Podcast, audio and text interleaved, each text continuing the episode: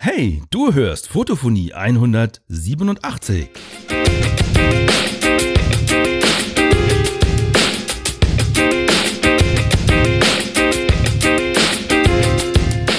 Herzlich willkommen zur Fotophonie, deinem informativen und unterhaltsamen Fotopodcast mit norddeutschem Charme. Das Begleitmaterial, die sogenannten Shownotes, findest du in deinem Podcast-Player und auf fotophonie punkt de. Dort kannst du unter den Episoden auch Fragen zur aktuellen Folge stellen oder uns dein Feedback hinterlassen. Genug der Vorrede, hier sind deine Moderatoren Frank und Dieter.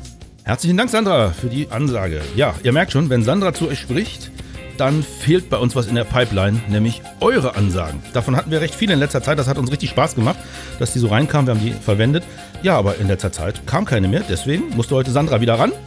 Wäre doch ganz schön, wenn der eine oder andere von euch sich äh, bemüßigt fühlen würde, mal wieder eine Ansage für uns aufzunehmen. Ihr könnt ja wirklich innerhalb von, ich glaube, dreißig Sekunden sagen, was ihr wollt. Am Ende sollte einfach nur noch kommen. Und hier sind eure Moderatoren Frank und Dieter. So, und dann kann das vorne ausgestrahlt werden.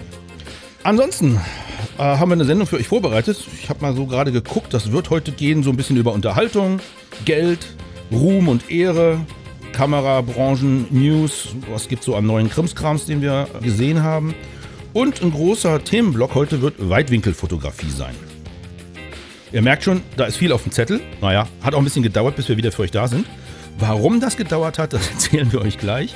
Und wir bedeutet, ich bin nicht alleine. Mein Name ist Dieter Bethke. Ich bin in Kiel im Podcaststudio der Fotophonie.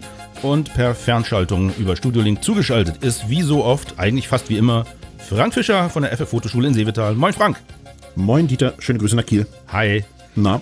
Ja, hier ist alles gut, aber wie geht's dir denn nach diesem Zwischenfall? Mir persönlich geht es wunderbar und wie es anderen geht, kann ich nicht genau sagen, aber unser letzter Aufnahmetermin ist so ein bisschen ins Struggeln gekommen, weil ich äh, ein Paket abgeben wollte bei einem Paketshop und äh, während ich den abgab, äh, fand da so eine kleine Razzia statt. Ähm, da fuhren so Autos also mit. Muss, ja auch, äh, muss einem auch erstmal passieren, ne? So mir nichts, dir nichts, in eine Razzia geraten. Genau, so, also da fuhren so Autos vor mit so Blaulicht drauf und dann gab es noch so ein paar äh, Menschen, die äh, gar nicht äh, kontrolliert werden wollten. Und die ja, nahmen dann Reiß aus und, hm. äh, und so weiter. Und äh, ja, und dann wurden säckeweise ähm, Dinge beschlagnahmt aus dem Regal. Deine, deine Pakete auch? Nee, meine Pakete nicht. Es ging ah. gar nicht um Pakete, sondern es Ui. ging um sehr kleine Pakete, wo so äh, äh, längliche Dinger drin sind, die man vorne anzündet und dann in den Mund steckt. Ach, wo normal und, Steuerbanderollen ähm, drauf sind. Ja, da sind auch Steuerbanderollen drauf gewesen, erstaunlicherweise. Ah, sehr gut. Also, und dann hing ich so ein bisschen fest und dann war der Paketshop auch ziemlich voll. Mhm. Und dann wurde dann auch noch jeder einzeln befragt. Und das dauerte dann so ein bisschen, weil das natürlich getrennt passierte und nicht alle auf einem Haufen. Und ich hatte ja eigentlich gar nicht richtig was dazu beizutragen, weil ich stand da ja nur mein Paket abgeben. Aber es zog sich so ein bisschen hin, weil natürlich erst dann noch, äh, naja, dann kam noch ein Arzt und äh, das volle Programm. Ich sag mal. Ist dir schlecht war, geworden? Hast du war, so Kopfschmerzen? Nee, nee äh, einer, einer, der, der weglief, der äh, so. auf die Nase und Ah, ah, ja, ist so, gestolpert. Richtig, und äh, er wurde tatsächlich nicht geschubst, sondern ist gestolpert. Und na nee, gut, dann, dann, dann ging es natürlich so ein bisschen nacheinander und das dauerte halt einfach. Ähm, und ich war, fühlte mich so ein bisschen wie in so einem richtig schlecht gemachten Krimi.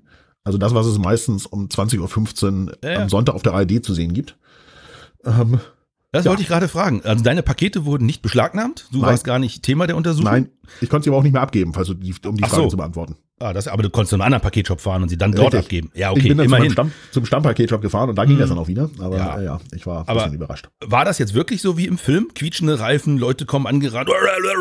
Get down, don't move.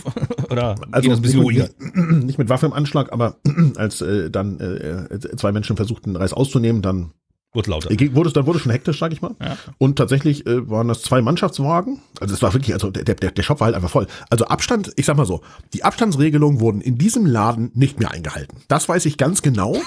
Weil ja, wenn zu den erlaubten, ich sag mal, Kunden und denen, die da arbeiten, dann plötzlich noch so ein fünfzehner-Pack Polizisten im Laden ist, mhm. dann ist es voll. Ja. Das war voll da drin. Aber lass mich mal das so formulieren. Ja. Das sind Profis. Ja. Die haben andere äh, Auflagen und Regeln. Das ist wie im Profifußball. Da gelten auch so. andere Bedingungen, ah, ja, wie wir wissen. Ähm, so, aber jetzt nochmal zurück zu, zu dem Thema. Also Pakete behalten, du wurdest nicht weiter belästigt oder so. Du wurdest jetzt auch nicht verhaftet oder festgesetzt. Wurden dir deine Rechte vorgelesen wenigstens? Nein, ich, ich wurde nur ganz kurz gefragt, äh, ob, ich, ob ich da oder zu, was müsste, ob ich da häufiger ja, hingehe genau. und so weiter. Ach, und so weiter. Gehören Sie das, dazu? Äh, nein, nee, nein, na das, gut, das, dann können Sie gehen. Nee, so, das ist das, das übliche, einmal kurz Personalien und dann war das Thema auch wieder durch. Aber ähm, ja, äh, aber es dauerte halt einfach so ein bisschen, weil ich eben nicht der Einzige war und eigentlich war ziemlich schnell klar, dass ich gar nichts dazu beitragen kann, genau wie die anderen, die da rumstanden auch. Aber dadurch, dass dann jemand halt gefallen war, ähm, weißt du, wie das ist, ich, wahrscheinlich wollten sich auch die Ordnungshüter ab, äh, äh, absichern, dass es nicht hinterher heißt, äh, der ist ja nicht gefallen, sondern der ist über den Fuß mhm. gefallen. Ne? So, weißt du, wie das dann so läuft äh, bei solchen Der Dingen. Stuhl kippelte etwas. Ja, oder der Polizist hat aus Versehen den Fuß nach vorne genommen. Ja. So. Und ähm, um das alles äh, zu verhindern, und jetzt bin ich mal gespannt, wie das, ob, ob das da weitergeht, ob jeweils wieder was davon höre oder nicht. Ich habe nur vor Ort mal ganz kurz mein Personal hinterlassen und gesagt, okay, zu dem kann ich nicht sagen und dazu auch nicht. Und äh, und was was mit den Zigaretten im Regal ist, entschuldige mal, ich wollte mein Paket abgeben, das habe ich immer noch in der Hand. Äh, könnt ihr das jetzt mitnehmen? Achso, nee, ihr nicht, ihr habt die falsche Autofarbe, dann fahre ich halt woanders hin, wo man das abgeben kann. So ein Mist. Und ich dachte, du könntest mir jetzt endlich mal die Frage beantworten, Na? ob es in Zeiten der Digitalisierung in diesen Verhörzimmern ja. immer noch dicke Telefonbücher gibt. Ah, gut, ich war okay, in keinem das, Verhörzimmer. Ja, habe ich verstanden, leider. Also jetzt der Recherche und, wegen und, natürlich. Und so, verspiegelte, und so verspiegelte Glasscheiben meinst du? Ja, richtig. Und ob man dann an dem, an dem Tisch festgekettet ist mit so langen Handschellen. Und ob man rauchen muss sind. oder ja. Kaffee trinken, ob genau. man so gezwungen wird. Ja. Äh, aber apropos professionelle Vorbereitung. Äh, äh, du, oh, da, warte, äh, ich muss die Hände frei machen. Für die ja. Überleitung, für die richtig, Überleitung. Richtig. Wow. Du, Du hast Webinartermin heute, wenn wir aufnehmen. Wir müssen vielleicht mal ja. ganz kurz sagen, wir haben Freitag, den zwölften. Genau, Freitag, den zwölften März zweitausendeinundzwanzig. Und da du ja die Filterwebinare für die F F-Fotoschule machst, hast du dein Equipment vorab gecheckt, wie ich dich so kenne. Richtig. Normalerweise mhm. mache ich das am Vormittag, ja. wenn am Nachmittag die Webinare starten. Ja. Da wir aber den Aufnahmetermin eben auf heute Vormittag bzw. Mittag gelegt haben, ich wollte gerade sagen, die Vorbereitungsphase. Du nennst also zwölf Uhr dreißig Vormittag, da lässt dir wieder tief blicken. Ja, entschuldige mal. Bei ja. mir fängt die Arbeit ja nicht damit an, dass ich das Mikrofon hier einschalte. Ja. Ich bin ja der von uns beiden, der auch was recherchiert vorher und die Notizen schreibt und das Sendungsdokument. Richtig, also, deswegen bist du schon bei, seit sechs Uhr dabei, nehme ich an. Äh, natürlich nicht. Das ist ja Quatsch. So, okay, also. Also, ja. normalerweise mache ich die Webinar-Vorbereitungen am ja. Vormittag, wenn es am ja. Nachmittag losgehen soll. Mhm. Da ich aber wusste, das wird heute nichts, habe ich die auf gestern Abend äh, verlegt, die professionellen Vorbereitungen. Ja. Also raussuchen der, äh, ja, der, der, wie sagt man, der, der Materialien, also der Dinge, die ich zeigen will. Es geht um Filter. Klar. Also will ich natürlich einen Filterhalter zeigen. Ich will zeigen, wie ein Polfilter aussieht, wie ein Verlaufsfilter aussieht, wie ein Graufilter aussieht. So, die Dinge habe ich alle hier immer schön liegen, äh, griffbereit. Da muss ich auch gucken, dass die eben einsatzfähig sind und so weiter und so weiter. Aber dazu gehört ja noch viel, viel mehr zu so einem Webinar. Nicht nur das, was die Leute im Webinar sehen auf ihrem Bildschirm und hören können, was ich sage. Und die Präsentationen, die, die Unterlage und so weiter, die, die Keynote. Es gehören ja auch dazu eben, was so auf dem Schreibtisch steht an Übertragungstechnik. Also, dir erzähle ich nichts Neues, aber... Ähm, Videoswitcher, ATEM Mini zum Beispiel, der ist ja auch nicht immer so ganz pflegeleicht, wenn man ihn einschaltet, bis er erstmal, also wie, wie so ein Diesel, bis er auf Touren kommt, muss man vielleicht auch mal zweimal starten. Mhm. Ähm, diverse Kameras und wir, wir beide lieben ja H D M I-Mini-Anschlüsse. Total. Also wenn ich mal graue Haare kriege, ja, dann liegt es an H D M I-Mini-Anschlüssen. Äh, was ein Gefummel gestern schon wieder, ähm, aber okay, das war das eine. Und dann habe ich die beiden großen Kameras einsatzbereit gehabt, ja. soweit. Und bei der äh, E M eins Mark zwei, die seitlich meinen Schreibtisch filmt, damit ich auf der anderen Seite eben was zeigen kann, in die Kamera halten kann, ja. äh, auf der Seitenkamera, da sehe ich oben in der Ecke im Display das grüne Akku-Symbol ja. so vor sich hin blinken. Das ist also doch gut, da ist der Akku voll, dann kannst du auch losgehen. Ja, aber wenn du ein Netzteil angeschlossen hast, siehst du normalerweise das Akkusymbol nicht. Richtig. Und dann habe ich geguckt, oh, habe ich vergessen, das Netzteil anzuschließen. Nein, das Netzteil ist angeschlossen. Okay, sitzt der Stecker vielleicht nicht richtig drin. Stecker raus, Stecker rein, keine Änderung. Okay, der Stecker besteht aus zwei Teilen, dem eigentlichen Stecker und einem Adapter. Das nochmal auseinandergesteckt, wieder richtig sagen, wieder, nein, kein Strom. Ich sagte, oh, bitte. Äh, hm, ist das Netzteil vielleicht kaputt? Multimeter genommen, Netzteilausgang gemessen, tatsächlich kein Strom auf diesem Netzteil. Ich sagte, oh nein. Am Abend vor dem Webinar stirbt das Netzteil für die Seitenkamera. Perfekt, super. Geguckt, mhm. habe ich dafür einen Ersatz. Normalerweise hat man sowas doppelt. Mhm. Äh, wenn es für die E M fünf Mark zwei gewesen wäre, hätte ich Ersatz gehabt. Für die E M eins ausnahmsweise nicht. Da weiß ich schon, was wieder in der Amazon-Bestellliste gleich landet. Kein Ersatznetzteil da. Hm, shit. Okay, was jetzt? Gibt es irgendwas anderes Passendes, was ich nehmen kann? Hm, komme ich mit dem Akku vielleicht über die zwei Stunden hin? Wie wird das werden? Na. Und dann fiel mir was ein. Na. Wir haben doch in einer der vergangenen Sendungen über Schreibtischoptimierung geredet. Ja. Und was ich da gemacht habe. Ja. Ich habe Steckdosen neue verlegt. Und die haben diese Ein-Ausschalter für jeden Port ein. Du weißt, was passiert ist. Ja, du hattest die einzelne Steckdose nicht eingeschaltet. Richtig, weil der ganze andere Kladderadatsch, ATEM Mini, ja. äh, Beleuchtung ja. und so weiter, ist in einer, einer ganz anderen Steckdose, die mhm. rechte Hand von mir ist. Da habe ich alles eingeschaltet, weswegen ich dachte, ja okay, dann hat natürlich die E M eins Mark zwei, hat natürlich jetzt auch Strom, weil ja. ich werde ja wohl den ganzen Videokram in eine Leiste gesteckt. Ha, nee, natürlich nicht. Die, die eine Kamera steckt in der anderen Leiste, das heißt, ich musste einmal um den Schreibtisch rumrennen und dann sah ich das Problem schon. Es leuchtete mhm. mir nicht entgegen, dass die Steckdose mhm. an sich einschaltet. Puh, auf der einen Seite fiel mir ein Stein vom Herzen, auf der anderen Seite dachte ich so, oh Mann, wie blöd kann man eigentlich sein? Ja. Und jetzt sage ich, Leute, wie gut ist das, wenn man sich rechtzeitig vorbereitet? Stell mal vor, wir machen jetzt heute hier bis zum Anschlag. Mhm. Dann ist auch bald Webinarstart und mir mhm. würde dazwischen so ein Problem passieren. Denn dann wird man ja so hektisch, dass man nie auf die Lösung kommt. Und wenn sie noch ja. so einfach ist. Ja, das ist ja leider immer dasselbe. Wenn es dann hinterher hektisch wird, kann das nicht mehr funktionieren. Ja.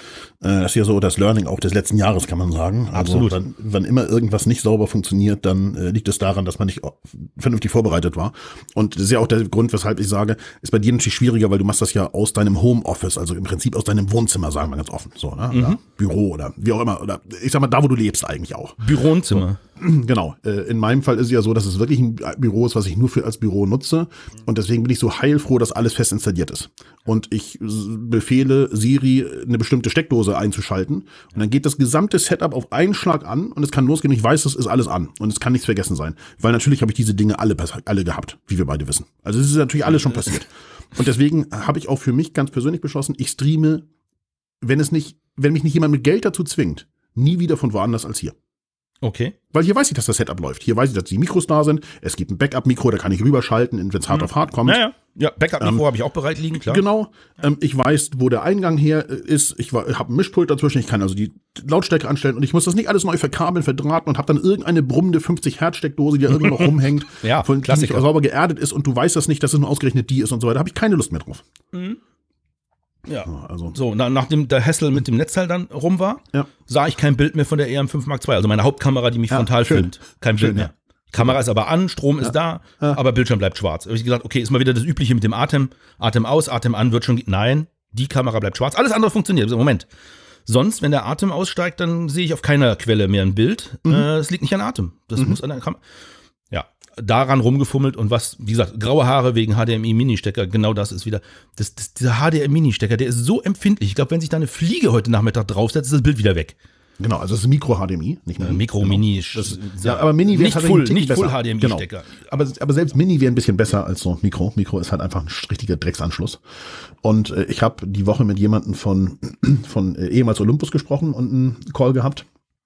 Und habe gesagt, ja, das ist jetzt für euch natürlich eine ulkige Nachricht, aber tatsächlich kann ich ja seit Oktober nirgends hinfahren. Das heißt, ich streame hier gerade zu dir mit der E M eins X mhm. und die hängt seit Oktober da an der Decke, weil ich keine Lust mehr habe, ja, dass der Anschluss nicht funktioniert. Weil das ist die Hauptcam, da möchte ich einfach, dass das Signal sauber ist, dass ich nicht an dem Anschluss auch nur anfassen muss. Das Ding liegt, läuft einfach über die Decke und den Mini-H D M I, den Micro-H D M I-Anschluss, den berühre ich gar nicht. Also da müsste ich aus Versehen dagegen laufen gegen die Kamera, aber die hängt direkt vor, vor der Wand, da kann man eigentlich nicht gegenlaufen. Außer ähm, man läuft vor die Wand.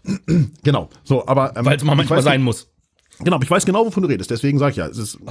das, das neu Aufgebaue, das ist immer mit Hassel verbunden. Also ja. es ist immer irgendwas, was nicht sauber funktioniert. Ich habe was Neues bei mir am Setup. Ja, warte, lass mich kurz, okay, darfst ja. sofort, aber lass mich kurz. Ja. Der Kollege Harald Löffler, schöne Grüße Harald, ja. hat mir einen Link geschickt zu einem Ding, das macht, macht man an den L-Winkel dran, das ist im Prinzip eine Kabelklemme. Ja. Die ist aufschraubbar, also es ist ein, ja, wie sagen wir, so eine Art Metallhaken mit Schrauben, so ganz grob gesagt, so eine Kabelklemme. Und da kann man eben zum Beispiel ein H D M I und ein Netzteilkabel einklemmen, dass es ja. das auch wirklich in der Position bleibt, wo es hingehört. Mhm. Jetzt habe ich an, der, an den Kameras hier keine L-Winkel dran, wenn ich die zum Filmen auf dem Schreibtisch Klar. verwende. Klar. Aber ich muss mal gucken, ob es nicht irgendwie so ein sogenannter Jerk-Stopper oder, oder Kabelzug, äh, Kabelzug Ent, wie heißt das? Entriegelung, nicht Entriegelung. Äh, Entlastung. Entlastung, ja. ob es die nicht auch ohne äh, L-Winkel-Anschluss irgendwie gibt, weil ich glaube, ansonsten werde ich hier nicht mehr froh. Okay, ich wusste nicht, dass das bei denen schon passiert ist. Ich benutze A K-Swiss-Klappen, die eine Kabeldurchführung haben, sodass das Kabel zwischen Kameraboden und A K-Platte eingeklemmt ist. Ja, da oben nützt es, da unten nützt es mir nichts. Was ich meine, ist so ein Ding, das wirklich ganz kurz vor den Buchsen. Ah, okay. Und wirklich Stecker in Position hält. Okay, okay, okay, verstehe. Okay. Sei es ein bisschen mit, dadurch, dass man die Kabel unter, ja, Spannung ist das falsche Wort, unter ja, Druck setzt. Ja, ja. Hm. Ja. Mal gucken, ob das irgendwas bringt, aber es ist echt keine Lösung. Ich habe schon überlegt, naja, man kann ja einen H D M I auf S D I-Konverter nehmen, der kostet zwar auch wieder hundert Euro, ja, aber, ja, aber der, der greift ja zu spät an. Das Problem entsteht genau. an der Buchse und nicht genau. in der, in, im Kabel, in der Länge des Kabels genau. oder so. Na, schade, genau also das, geht auch nicht. Genau naja, ähm, okay, trotz allem, du wolltest noch was. Ja, bei mir gibt es ein neues Phänomen ja? ähm, mit dem äh, ATEM Mini Pro. Mhm, äh, die Anzeige, also die sowohl die Regieanzeige als auch die, ähm, die Programmanzeige auf dem Fernseher, der ja neben meinen Kameras hängt, mhm. funktioniert einfach nicht mehr. Ich habe gedacht, das kann nicht sein, dass das jetzt nicht funktioniert. Es ist immer H D M I drei gewesen. Okay, komm, scheiß auch drauf, nimmst du einen H D M I-Stecker am Fernseher, vielleicht liegt es daran. Okay, nee, ändert nichts. Okay, nimmst du mal den H D M I, das H D M I-Kabel, steckst es mal in so einen Atomos. Oh, Bild ist da. Okay, geht also grundsätzlich, liegt also nicht am ATEM. Okay, wieder in den Fernseher rein, mhm. Gut, geht nicht. Was für eine Auflösung kann der Fernseher? vier K, aber das okay. ist egal. Also das ging immer an diesem Fernseher. Das lief ja. immer. So, das schon seit, seit letzten April. So. Jetzt stelle ich fest, jetzt geht es an dem Fernseher, also der hängt hier nicht im Netz. Das hätte man ja vielleicht gesagt, wir brauchen ein Update oder irgendein so Blödsinn. Der hängt aber gar nicht im Netz, also der weiß nichts davon, dass er ins Internet hier geht. Jetzt habe ich festgestellt, ich muss den Fernseher einschalten, wenn der, H D, wenn der ATEM Mini schon angeschaltet ist. Mhm. Erst dann findet er das H D M I-Signal und erst dann geht er an. Mhm. Und das ist wohl über die Steckdose sehr häufig durch Zufall der Fall umgekehrt. Ah, ja, aber genau. Ja, ja. Und jetzt plötzlich war das Ding einfach schwarz. Und ich sage, das kann doch nicht sein. Ich schmeiß den Fernseher aus dem Fenster. Und das war eben genau nicht von einem Webinar, aber vor so einem äh, Zoom-Call. Ich so, ey, es wäre doch jetzt schön, ich würde wenigstens das Bild sehen können. Okay, geht wieder nicht. Naja, gut. Äh, so, und dann hinterher habe ich dann ein bisschen rumgefrickelt und stellte fest, okay, Fernseher aus, Fernseher an, Bild ist da. Mhm. Okay. Andersrum, Fernseher an, ATEM Mini aus, ATEM Mini an, Bild ist nicht da. Mhm. Ah, super. Okay, gut zu wissen. Ja. So, äh, und wenn ihr das nicht irgendwie smart steuern könnt oder alles geballt auf einer Steckdosenleiste habt wie Dieter oder irgend sowas, dann ist mein brandheißer Tipp, Post-its überall ranmachen. Habt ihr so ein Mikrofon, was, eine, was einen Anschalter hat mit einer Batterie? Glaub mir, mach ein Post-it ran, dass du das Ding einschalten musst. Weil ich kann dir so schon sagen, was passiert. Du hast alles an, aber keinen Ton. Und das merkst du als Letzter. Ja. Wo wir schon dabei, also das sind ja auch so Probleme, da kriegt man, da flippt man aus, kriegt echt graue Haare und Puls. So, aber äh, Thema Mikrofon einschalten. Äh, ich bin ja ein großer Fan von den Rode-Mikrofonen überhaupt. Da werden wir auch gleich über eine neue Entwicklung noch sprechen und auch über einen neuen ATEM Mini, glaube ich, haben wir auch in der Liste hier stehen. Ich habe mir ja das Rode N T G Video Mic ja, ja, gekauft. Dieses kleine, kurze Shotgun-Mikrofon oder, oder äh, Röhrenrichtmikrofon, wie man, glaube ich, auf Deutsch sagt. Weil das eine Besonderheit hat. Das hat einen eigenen Akku drin, versorgt sich prinzipiell selbst mit Strom, geht aber automatisch an und aus, wenn man die Kamera, auf der es draufsteht, mhm. an- und ausschaltet. Da ist mhm. eben so ein, so ein kleiner Empfänger genau. sozusagen drin. Das Ganze basiert aber darauf, und da müsste man das Post-it quasi auf die Olympus hinten kleben, dass man im Menü, im Videomenü, das ist ja ein spezielles Menü, im Videomenü, da wo man die Toneigenschaften einstellt, also vor allem Mikrofonaussteuerung äh, und so weiter macht, da muss man einen Unterpunkt aktivieren, der heißt Plug-in-Power. Wenn die Plug-in-Power aus ist, mhm. kriegt das Mikrofon natürlich nicht mit, dass die Kamera an- oder ausgeht. Ja, wenn man die Plug-in-Power im Menü einschaltet, ja. dann wird eben so ein fünf Volt, glaube ich, sind das, fünf Volt Impuls auf die, auf die Mini-Klinke gegeben, wo das Mikrofon normalerweise in den Eingang in die, in die Kamera reingespeist wird. Da geht Strom raus. Das Mikrofon merkt, oh, hier kommt, hier kommt Strom auf einmal. Das heißt, mhm. die Kamera ist wohl angegangen. Ich muss auch mhm. angehen. Mhm. Wenn du die Kamera abschaltest, ist diese Plug-in-Power dann weg. Dann wartet das Mikrofon noch so, ich glaube, fünf bis zehn Sekunden und sagt, ah, ist wirklich aus, okay, dann schalte ich mich jetzt auch ab. Mega praktisches Feature zum Thema Mikro ist nicht an, weil wem ist das nicht auch schon oft passiert? So ein Mikrofon, das, das sich selbst mit Strom versorgt, das musst du ja händisch ein- und ausschalten, damit es was tut. Und du startest die Videoaufnahme und denkst nicht daran, das aufgesteckte Mikrofon oben auch einzuschalten. Ja, genau. Herzlichen Glückwunsch. Genau das. Ach ja, jo. Kleine Dinge, große Wirkung. Komm, noch ja. einen zur Unterhaltung habe ich noch. Bevor wir richtig loslegen, ja. ist ja ist auch erst ein paar Minuten rum hier. Ja, natürlich. Äh, wir haben uns auch länger nicht gesprochen. Du, du kennst auch dieses Phänomen, so Dinge, die dich leicht nerven. Immer wieder, so ganz leicht unter der Schwelle, dass du sagst, so jetzt muss ich was tun. Du meinst zum Beispiel so Dinge wie, dass man sich immer fragt, wenn ich die Kühlschranktür zumache, ist dann eigentlich das Licht auch aus? Ja gut, das ist eine... Naja, gut, ja, vielleicht ist man davon... Das ist aber eher so eine Neugier. Also, nee, ich meine so Dinge wie... Was bei dir? Vielleicht, dass du sagst, ah, ich habe hier so eine echt geile L E D-Leuchte, aber die brummt ein bisschen, also der Lüfter ist mir ein bisschen mhm. zu laut. Mhm. Aber es ist gerade so, dass du sagst, naja, aber ich habe jetzt keinen Bock, wieder auf die Leiter zu steigen, das Ding abzumontieren, einen neuen zu bestellen, den dahin zu montieren, ja, ja, der hoffentlich mhm. nicht so laut lüftet. Mhm. Ah, ich lebe damit, ist nicht so schlimm. Bei der nächsten Aufnahme sitzt du wieder da und denkst, ah, ich höre schon wieder diesen Lüfter. Also mhm. du meinst sozusagen ganz anders als bei so einem MacBook, wie wir es haben? Da ist nämlich ganz klar, dass einen das nervt und man was anderes will. Gut, wenn, wenn das hochdreht, dann ist ja, ist ja, ist ja wie ein Föhn. Richtig. Richtig. Das, das kann man ja nicht. Nee, ich meine so diese kleinen Nervigkeiten, okay. wo du sagst, mhm. ja, nervt zwar, aber mache ich jetzt mal nichts gerade dran. Ne? Ja. So, sowas hatte ich hier in meiner Wohnung. Ich habe mhm. mir vor zehn Jahren mal einen neuen Kühlschrank gekauft. So einen, ja. so einen stehenden, freistehenden Kühlschrank quasi, der aber rückseitig an der Wand natürlich irgendwo lehnt. Ja, klar. So, jetzt warst du ja schon mal bei mir, Altbau, ja. die Dielendecke. Und die mhm. Dielen sind jetzt nicht die allerstabilsten. Also nicht wie eine Betondecke in einem Neubau. Der Kühlschrank steht eine Etage tiefer? Ja, noch, ja. Vielleicht stelle ich mir hier mal so einen kleinen Studio-Kühlschrank hin, oder meinst du? Aha. Nein, nein, also der Kühlschrank steht in der, in der Wohnküche. Ja. Und immer, wenn man an dem Kühlschrank irgendwie relativ dicht vorbeigeht, biegen sich natürlich die Dielen. Der Kühlschrank neigt sich ein wenig nach vorne. Und wenn man einen Schritt weiter geht, knallt der rückwärts wieder gegen die Wand. Ah, so, jetzt okay. habe ich das ein bisschen übertrieben. Da ja, es quietscht etwas. Er ne? kippelt halt ein bisschen. Es kippelt und wenn oben mhm. auf dem Kühlschrank was draufsteht, dann macht es Geräusche. Wenn du da ja, ja. mal, Schüsseln draufstehen hast, die bewegen sich mit der Zeit. Irgendwann fallen sie nach links oder rechts runter, weil sie sich immer ein Stück weiter bewegt haben durch diese Kippelbewegung. So, und äh, seit zehn Jahren nervt mich dieses Phänomen, dass der Kühlschrank ja nicht wirklich stabil steht.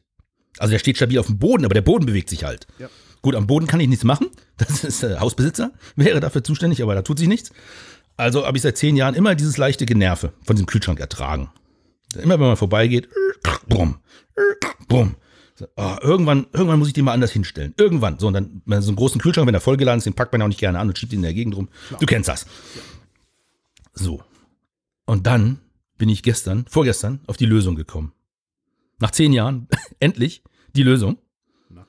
Und sie hat sich in zehn Sekunden installieren lassen und ich glaube zwanzig Cent gekostet. Aha. Einfach Holzunterlegkeile, so wie man sie unter Möbel, unter Möbelfüße mhm. drunter liegt, wenn da irgendwie was wackelt. Mhm. Einfach hinten an die Wand. Der, der Kühlschrank hat oben Abstandshalter von der Wand. So kleine Blöcke. Ja, ja, ja. So, wahrscheinlich hätte man die auch mit der Wand verschrauben können, wenn man beim Aufstellen dran gedacht hätte, dass man das machen sollte und müsste und so weiter. Aber es ist halt nicht. Und jetzt wieder ein Ab- Abrücken von der Wand, auch kein Bock. Ich habe jetzt einfach diese beiden Holzunterlegkeile zwischen Wand und Abstandshalter des Kühlschranks so reingeschoben. Von oben rein. So mit der dünnen Seite nach unten, dicke Seite nach oben. Ja. Und immer wenn der Kühlschrank sich jetzt nach vorne neigt, weil ich davor vorbeigehe, ja. rutschen diese Keile natürlich ein kleines Stückchen tiefer. Klar. Das ist quasi eine selbst, äh, selbstsichernde Konstruktion jetzt.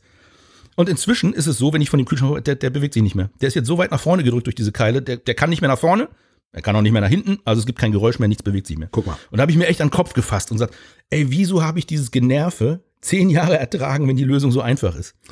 Ja, schön, schön. Man muss aber drauf kommen. Läuft bei dir. Total, total. Ja, äh, läuft. Ähm, äh, boah, jetzt jetzt kriege ich Beifall. Das mit dem Spenden lief schon mal besser. Aha. Für uns. Mhm. Also wir haben le- le- leider jetzt dieses Mal keine Spender vorzulesen, ja. weil seit der letzten Folge habe ich nichts, äh, keinen Eingang verzeichnen können an Zuwendungen ja. von Hörern oder Hörerinnen. Das ist ein bisschen schade. Aber kann ich verstehen, ist kein Problem, großartig. Aber wir wollen euch mal was vorstellen, eine Idee oder ja. Andere würden sagen Crowdfunding. Und zwar ist es so, wir bemühen uns ja um richtig gute Tonqualität hier für euch, damit es auch angenehm zu hören ist, das Gesabbel, was wir so absondern. Und seit einigen Episoden, ich meine seit vier oder fünf, also mindestens seit vier Episoden, haben wir eine neue Filter-Software im Einsatz. Die muss ich im Nachgang, wenn ich die Sendung produziere, sprich schneide und dann veredle, bevor sie versendet werden kann, da muss ich diesen Filter einbinden in die Audiokette und aktivieren und dann auch bestimmte Parameter einstellen, für jede Stimme einen eigenen. Aber ich finde, der macht einen super guten Klang, also gerade was Stimmen, so Radiostimmen, so Moderatorenstimmen, also uns beide zum Beispiel angeht. Es handelt sich dabei um den B B E Maximizer. Und den kann man kostenlos ausprobieren in einer sogenannten Try-Version. Die ist super, die kann alles, die macht alles. Das Einzige, was sie nicht macht, ist abspeichern, welche Settings man beim letzten Mal verwendet hat. Oder mhm. Presets anbieten mhm. zum Reinladen, damit man... So, ich muss da also drei Knöpfe jedes Mal für jede Sendung neu abstimmen. Ja, ich kann mir die auf einen Zettel aufschreiben oder in eine äh, Apple Note und dann ablesen und wieder... Ja, kann man das machen, ist ein bisschen nervig. Aber alles in allem benutzen wir diesen Filter. Und ich finde ihn gut. Ich glaube, Frank findet ihn auch sehr gut, so was, was das Klangergebnis angeht. Der ist, äh, ja, der ist kostenlos zum Ausprobieren, aber die Leute wollen ja auch Geld verdienen. Die haben gute Software programmiert und ich würde den auch gerne lizenzieren, diesen Filter. Ich finde den, ich finde den cool, um auch diesen Leuten, die den gemacht haben, entsprechend das Geld zukommen zu lassen. Und er tut, glaube ich, euren Ohren gut, meiner Meinung nach. Aber das könnt nur ihr selber entscheiden, weswegen wir für euch hier an der Stelle einen A B Vergleich einbauen werden. Bisher habt ihr die ganze Zeit die Sendung produziert mit dem Filter gehört. Wir werden ab jetzt hier an der Stelle, werden wir euch jetzt den kleinen Track, äh, oder ein kleines Stück der Sendung eben ähm, durchrutschen lassen, wo der Filter mal deaktiviert ist nochmal, so wie es früher geklungen hat, bevor wir den Filter ausprobiert haben, den Sprachveredelungsfilter. Und dann könnt ihr selber mal hören. Wir schalten das mal so ein bisschen hin, ein bisschen her, Filter an, Filter aus, mhm. an der Stelle hier. Und dann bildet ihr euch selber mal eine Meinung, ob ihr das cool findet mit dem Filter oder sagt, nee, das ist totaler Quatsch und zweihundert Euro dafür ist auch rausgeschmissenes Geld. Das äh, sehe ich ja gar nicht ein. Das oder brauchen wir uns nicht. Gar nicht. Genau. Okay, das kann alles sein. Das wissen wir ja nicht. Genau. Ich persönlich, ich höre den Unterschied. Ich finde ihn haushoch, aber das ist ein ganz anderes Thema. Es geht ja nicht nur um mich. Ich würde würd den Filter gerne kaufen und benutzen. Jetzt haben wir gesagt, okay, ihr könntet zum Beispiel mit der Geldbörse abstimmen. Ihr könntet mhm. uns wieder was in den Spendentopf werfen mit der Bemerkung für den neuen Filter. Mhm. Ja, oder für besseren Klang.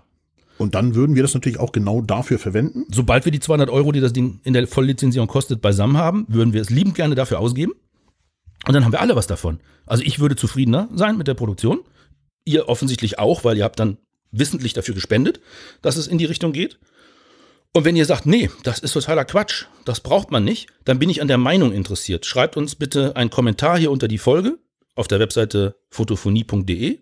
hundertsiebenundachtzig ist die Ausgabe, darunter bitte einen Kommentar oder schickt ihn per E-Mail an feedback at fotophonie punkt de, wo er sagt, Filter unnötig, weil, Doppelpunkt. Und dann erklärt ihr mir einmal kurz in einem Satz oder von mir ist auch zwei, äh, warum ihr den Filter für nicht gut haltet oder nicht einsetzenswert oder zu teuer oder was auch immer ihr meint, warum das nicht angeschafft werden sollte. So, jetzt haben wir hier an der Stelle auch genug gesabbelt, damit dieser A B Test für euch auch äh, hörbar war, denke ich. Genau, aber jetzt geht's mit Filter weiter, ne? Wird jetzt, jetzt natürlich die Sendung weiter mit der Demo-Version des Filters weiter äh, beglücken. Aber ich würde mich freuen, wenn wir die Demo-Phase zügig beenden und in eine Vollnutzung umwandeln könnten. Wie gesagt, ich finde, die Entwickler haben ihr Geld verdient, weil sie das Ding echt gut programmiert haben. So, vielen Dank für die Aufmerksamkeit an der Stelle. Und ich freue mich über jede Spende, aber auch über jede Meinungsäußerung, die irgendwie konstruktiv daherkommt. Jo. So, Meinungsäußerung haben wir auch äh, bei ehemals iTunes. Heute heißt die mhm. Plattform Apple Podcast, aber die meisten verwenden trotzdem den Namen iTunes. Ich kann das auch verstehen. Das hat ja fünfzehn Jahre geheißen, glaube ich, oder zumindest mal zehn. Aber auf alle Fälle, da könnt ihr natürlich fleißig und reichlich Feedback hinterlassen. Sowohl Sterne vergeben, als auch Kommentare zu, sch- dazu schreiben. Am liebsten sind uns Sterne plus Kommentar, denn damit können wir es anfangen. Das kann was Kritisches sein. Wenn es konstruktiv ist und ihr habt den direkten Verbesserungsvorschlag, schreibt den super gern per Mail unter die Folge oder auch da. Aber wenn ihr uns loben wollt, ist natürlich auch super gern genommen. Und das hat äh, ein Kollege getan, den der Dieter und ich auch persönlich kennen. Ne? Ja, liebe Grüße gehen raus nach Hamburg an Björn. Mhm. Björn verbirgt sich auf Twitter und glaube ich anscheinend auch sonst im Web hinter dem Kürzel Hobby Q S. Björn habe ich kennengelernt in Hamburg, als die E M eins X vorgestellt wurde von Olympus bei diesem Special Event. Ja. Im Anschluss an das super nette Gespräch hat der Björn meine gebrauchte E M eins Mark zwei, glaube ich, war es. Oder war es eine E M eins Mark eins? Ja, weiß ich gar nicht mehr sicher. Ich glaube, eine Mark zwei. Björn, du weißt es. Gekauft. Und er war auch nochmal zu, zu Gast in der Sendung hier aus Kiel vom Podcast-Tag. Björn ist nämlich Konzertfotograf. Mhm. Und äh, da am liebsten auf Metal-Konzerten, glaube ich, unterwegs, wenn ich es richtig weiß. Ja, richtig netter Typ. Und wir stehen auch immer mal wieder so per Twitter in lockerer Kommunikation über Themen, die uns gemeinsam interessieren. Und jetzt hat er uns nochmal eben die Rezension hinterlassen, die Frank vielleicht vorliest oder zumindest paraphrasiert. Sehr gern. Der Björn, der schreibt, Frank und Dieter machen mit ihrem Fotopodcast richtig Spaß. Ich habe schon viele sehr hilfreiche Informationen beim Hören bekommen. Da ich selbst auch mit einer Olympus-Kamera unterwegs bin, ist es der, der groß geschrieben, Fotopodcast für mich. Danke ihr beiden und macht weiter so. Ja, vielen, vielen, vielen Dank, Dank Björn. Ja. Machen wir gern. Cool. Wenn ihr uns was äh, an, an Rezensionen zukommen lassen wollt, wo ihr vielleicht auch mal Kritik üben wollt, weil ihr sagt, da, da ist was nicht so gut gelaufen, total gerne. Aber macht es doch bitte so, dass wir was davon haben. Also konstruktiv. Im Sinne von, was ist schief gelaufen und wie hätte man es besser machen können. Dann bringt uns das auch weiter. Ja. Und wenn ihr Verbesserungen habt, weil irgendwas, äh, wir haben irgendeinen Blödsinn erzählt. Ja, ja. Zum Beispiel, das mit den, mit den Holzkeilen ist totaler Quatsch, weil normalerweise hängt man den Kühlschrank an der Decke kardanisch auf. Ja. Schickt uns eine Sprachnachricht mit dem Vorschlag. Wenn das sinnvoll ist und sich einbinden lässt, dann korrigieren wir gerne Dinge, die wir gesagt haben, auch in einer der zukünftigen Sendungen. Ich bin mir sicher, das ist auch durch die deutsche Elektroinnung verboten, dass man das so macht. Vermute ich auch. Oder durch die Architektengilde. Oder keiner, also, irgendeiner also wird in Deutschland eine Vorschrift, Vorschrift haben, in dass man das nicht darf. Verboten haben. Auf jeden genau. Fall, da bin ich sicher. Also ich bin gespannt, welche es ist. Vielleicht ist ja das Verkehrsministerium zuständig. So. Ah, gut. Äh, oder, das, oder die anderen, dann, dann kommt ja nie was. Also dann kann ich mich ja wieder schlafen legen. Sehr gut. So, wir wollen noch ein paar Glückwünsche übermitteln. Ja, bitte, bitte. Glückwünsche. Ja. Äh, so, ah, herzlichen Glückwunsch zum zweihundertfünfzigsten Geburtstag, könnte man sagen. Oder zur zweihundertfünfzigsten ja, Sendung. An den Im ersten Moment habe ich auch gezuckt, wie zweihundertfünfzigsten Geburtstag. Was ist da los? An den zweihundertfünfzigsten An die zweihundertfünfzigste Folge äh, Fotopodcast. Jungs. Yay, Kollegen. Äh, ihr habt äh, gut durchgehalten. Ja, perfekt. Ja. Es ist schade, dass wir in den letzten Jahren uns nicht mehr so oft getroffen haben, schon gar nicht mehr bei der Fotokina. Unsere Fotokina-Nachbesprechung live direkt am Abend da aus ja. dem Foyer, die waren ja legendär. Die gibt es jetzt so nicht mehr. Aber aus mehreren Gründen, wie wir wissen. Ja, aber vielleicht gibt es ja mal andere Gelegenheiten. Ja, ich denke schon. Und nochmal äh, herzlichen Glückwunsch zu der zweihundertfünfzigsten Sendung. Ich weiß, wir sind ein bisschen spät dran, aber wir haben auch nicht so oft gesendet, dass wir das genau passend hingekriegt hätten. Finde ich mega. Mach weiter so und bis bald. So, neben Glückwünschen haben wir heute auch Beileidsbekundungen hier im Podcast. Ja, das kommt leider auch vor manchmal. Äh, ja, was ist, was ist los und wem müssen wir eine Trauerkarte schicken? Ja, ich glaube, Trauerkarte brauchen wir nicht schicken, weil es geht zum Glück um eine Firma. Okay. Aber was heißt zum Glück? Also, äh, bitte so verstehen im Sinne von ja, ja, ja. Es ein, ein juristisches Konstrukt und kein Mitmensch. Ja, genau. Also jedenfalls, es sind bestimmt Menschen verstorben, aber keinen, den, die wir kennen und die in der Sendung vorkommen. So, da, darum geht es. Wir wollen auch keine äh, genau. Anzeigensendung sein. Quasi eine Art Nachruf. Ja, und zwar auf die Firma Metz. Mhm. Gut, jetzt werden viele sagen, ja, wieso, die, das, die Fernseher sind ja schon lange nicht mehr aus Deutschland gewesen, sondern ja. äh, den Markennamen hat ja schon jemand, ich glaube eine türkische Firma, wenn ich es richtig weiß, übernommen und produziert und Metz draufgeklebt und so weiter. Aber es gab ja noch die Metz Foto, also die, die, die Meka-Blitze mhm. hergestellt. Meka, Meka, mhm. nicht Meka von Nörgeln, Meka, die die Blitze hergestellt hat. Und das war für uns Fotoenthusiasten natürlich interessant, weil deutsches Unternehmen, deutsche Fertigung und vor allem das Glanzstück bei Metz, meiner Meinung nach, und ich hatte auch schon mal öfter damit zu tun, war der Service, der Kundenservice. Mhm. Und den musste man ja sogar öfter mal bemühen. Also ich für meinen Fall, ich habe zwei ältere Metz-Blitze, die ich ja. mal sehr günstig gebraucht gekauft habe, weil ja. was muss so ein Blitz können? Manueller Modus und sich fernauslösen lassen auf gut Deutsch. Mhm. Äh, dann komme ich, komm ich damit klar, mehr brauche ich nicht. Ich habe früher war ich ein Riesenfan von T T L und boah, ist das geil, man muss T T L haben. Heutzutage würde ich sagen, ja, ist ganz nett, aber eigentlich braucht man das nicht. Der Blitz muss regelbar sein, wie viel Leistung er abgibt und er muss auslösbar sein. So, kurze, lange Rede, kurzer Sinn. Man hat damals die Metz-Blitze, die es gab, mit einem Steckfußadapter, also den konnte man unten abmachen an dem Blitz mhm. und austauschen gegen einen anderen. Ja. Und dann passte der auch oben auf die Olympus-Kamera drauf und hat auch das Olympus-T T L-Protokoll im günstigsten Fall verstanden. Mhm. Das war am Anfang nicht immer so, deswegen, man musste erstmal sich diesen S C A-Adapter kaufen, ja. feststellen, ach, der geht jetzt trotzdem nicht, wieder beim Kundenservice anrufen, dann sehen, ja, welche Version ist denn da an Software oder Hardware-Schaltung drauf, keine Ahnung, ah, ja, schicken Sie ja. den mal ein, wir machen Ihnen den aktuell und so weiter. Das ging auch immer recht schnell und kostenlos vor allem. Also das Beste an Metz war der Kundenservice meiner Meinung nach. Mhm. Die Produkte waren auch gut, bis in den letzten Jahren, da haben sie sich auch so ein paar Schlappschüsse geleistet in meinen Augen, was die Qualität von den Blitzen anging und, und was sie unterstützt und nicht unterstützt haben. Aber egal, leider ist die Firma auf jeden Fall jetzt insolvent und auch schon abgewickelt. Und äh, wie ich hörte, auch schon ganz viele Bestände auch vernichtet an okay. Ersatzteilen. Und die Mitarbeiter sind wohl auch in alle Winde verstreut. Mhm. Also das wird ganz spannend zu sehen, ob sich da irgendwie vielleicht eine Organisation bildet oder sag mal, eine Einzelperson herauskristallisiert, so ähnlich wie der O M-Doktor ja. in Hamburg, ja. dass es irgendwie den Metz-Doktor gibt oder so, den Blitz-Doktor, keine Ahnung, wo man sich vielleicht noch hinwenden kann, wenn man noch so ein Schätzchen hat. Und da ist vielleicht nur eine Kleinigkeit dran zu machen, aber man kann es nicht selber. So, ja, und das schade, ist, genau, schade ist dabei doch eigentlich immer, wenn dann tatsächlich Firmenwerte aufgrund von irgendwelchen Dingen im Insolvenzverfahren entsorgt werden, die eigentlich noch jemand dann verwenden könnte. Weil so Ersatzteile ist natürlich viel einfacher aus der Kiste zu nehmen, wo die neu liegen, mhm. als äh, Altgeräte zusammenzukaufen und dann diese Ersatzteile auszulöten, schlimmstenfalls oder irgend sowas, und dann sich hinzulegen, um wieder was zu reparieren. Das ist halt immer super ja, bedauerlich. Vor allem, wenn der Ersatzteilvorrat eigentlich da ist, also ja, genau. der, der besteht, genau, der genau. wird mutwillig in einen Container gedrückt ja. und entsorgt. Ja. Das passierte, wie ich hörte, ja nicht nur bei Metz in letzter Zeit, war, war auch bedauerlich, aber mm. ja, das ist echt schade. Also das, ja, das hätte genau. man vielleicht auch besser machen können, genau, genau. indem man das zum Kauf jemandem anbietet, der Interesse dran hat. Ja. So, wir haben das Thema heute zu Beginn der Sendung schon mal gehabt und das ist was ganz Erstaunliches, wie ich finde, weil wenn ich überlege, als wir zwei so vor einem Jahr das erste Mal das Thema Webinar in den Mund genommen haben, das ist ja ziemlich mhm. genau ein Jahr her, Da haben wir uns natürlich auch gefragt, wie macht man das am geschicktesten und so weiter. Es muss genau ein Jahr her sein, dass ich den ganzen Kram mal bestellt habe. Ich bekloppter. So.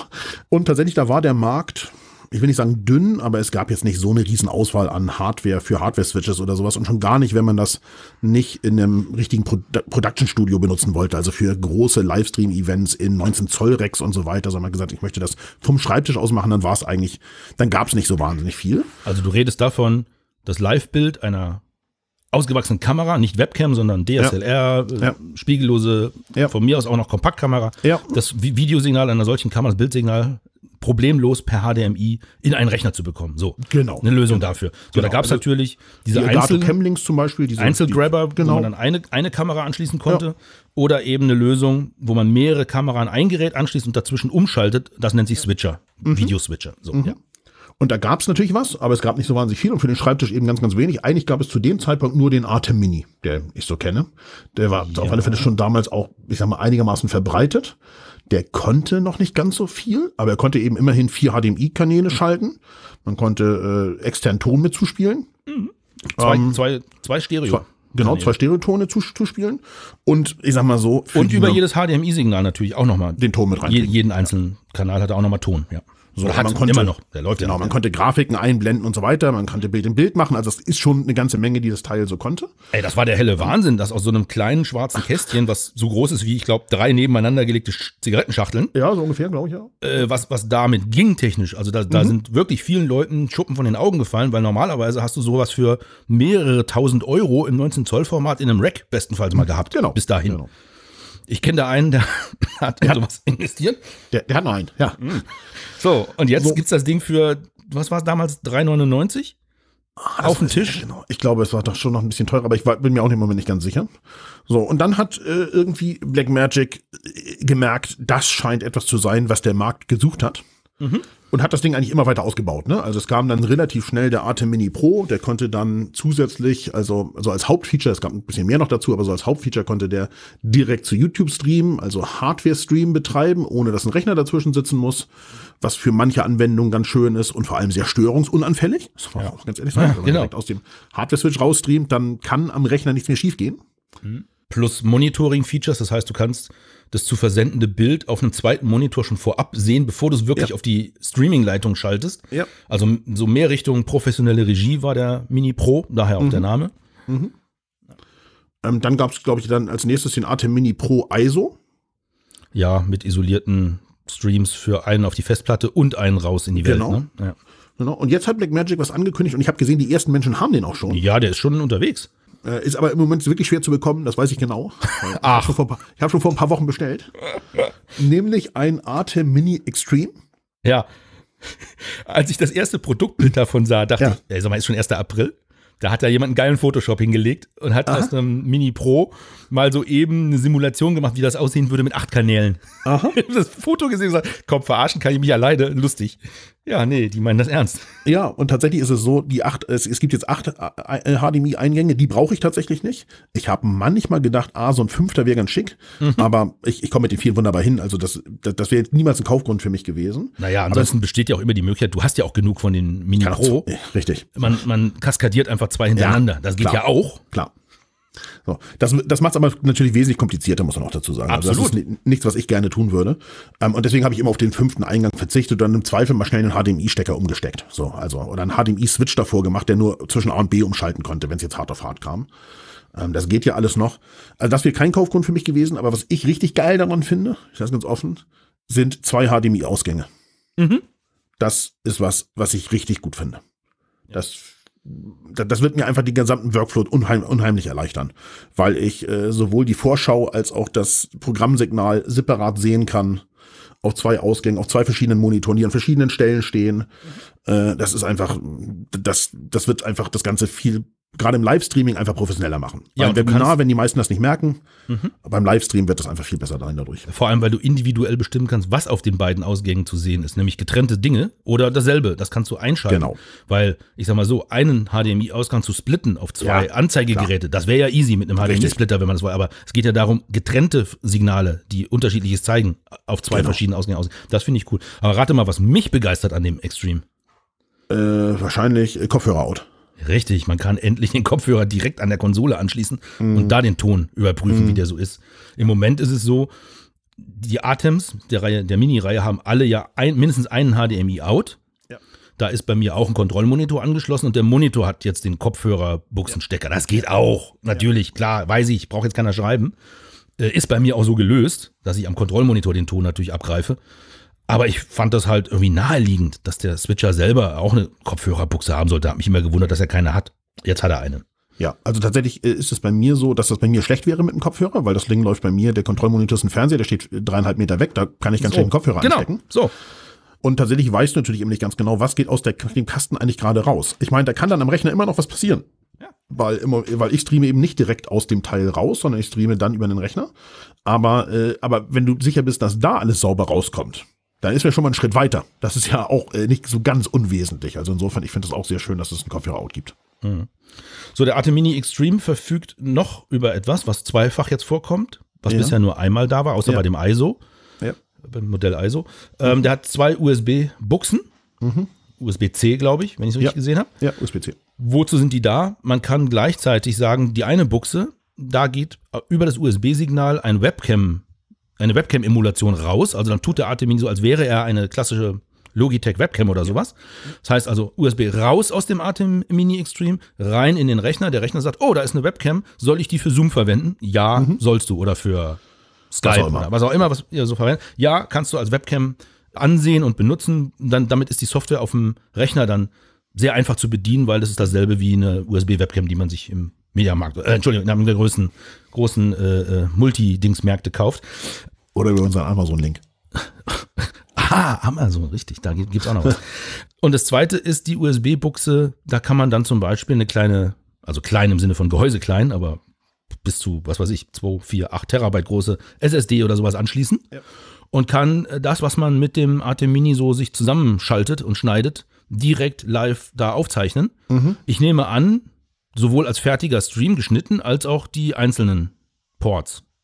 Oder wird das dann der ATEM Mini Extreme I S O erst können? Ah, das weiß ich tatsächlich nicht ganz genau, was der da rekorden kann. Ich hätte erwartet, dass es der fertige Stream ist, aber vielleicht gehen auch einzelne Signale.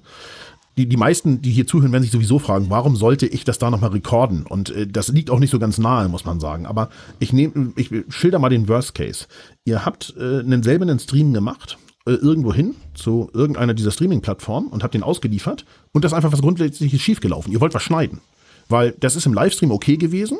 Die Plattform hat das auch noch nicht gemerkt, dass da irgendwie was passiert ist, was da vielleicht auch gar nicht regelkonform mit der Plattform ist.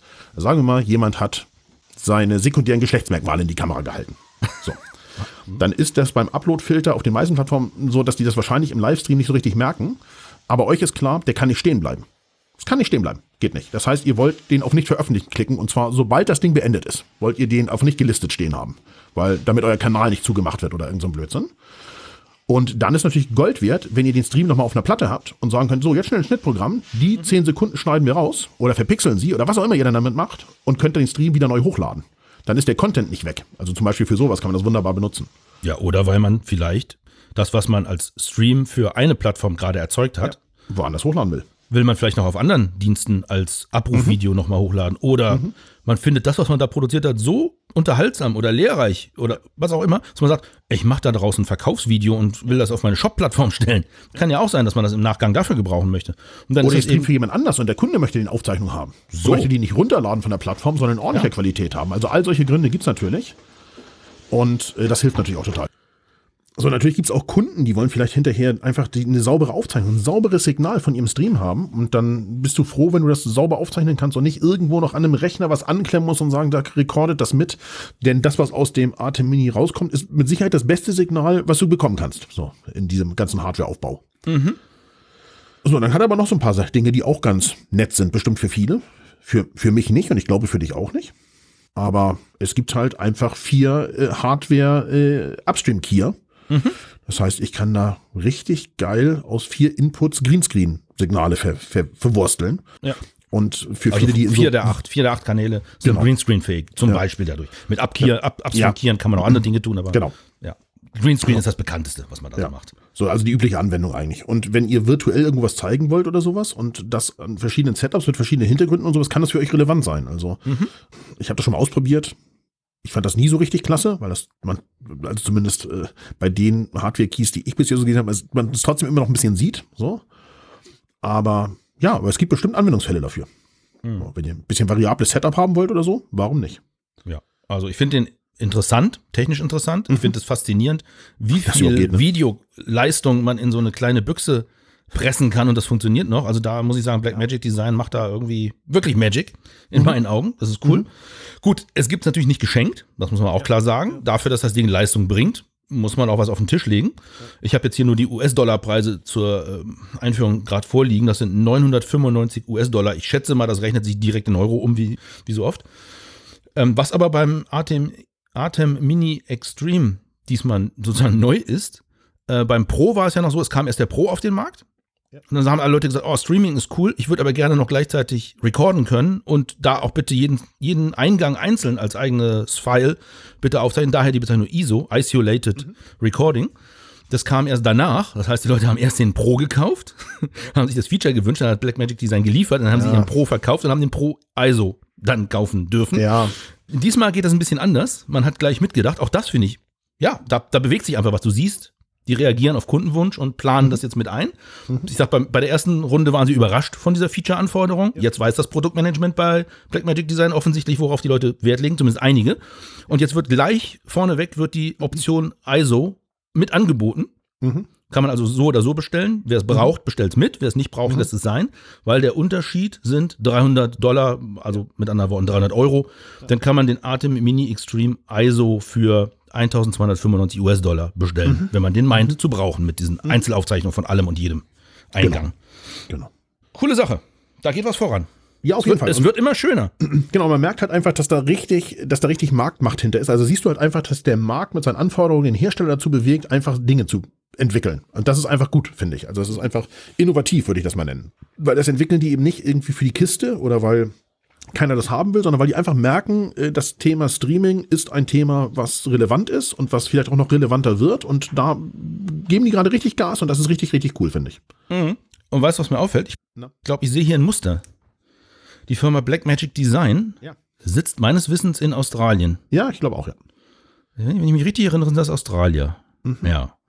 Und die anderen, die auch ja. auf den Markt reagieren und innovative ja. Produkte rausbringen ja. und wo ich auch ein großer Fan von bin, ja. die sitzen definitiv in Australien. Ja. Ich weiß sogar wo. Ja.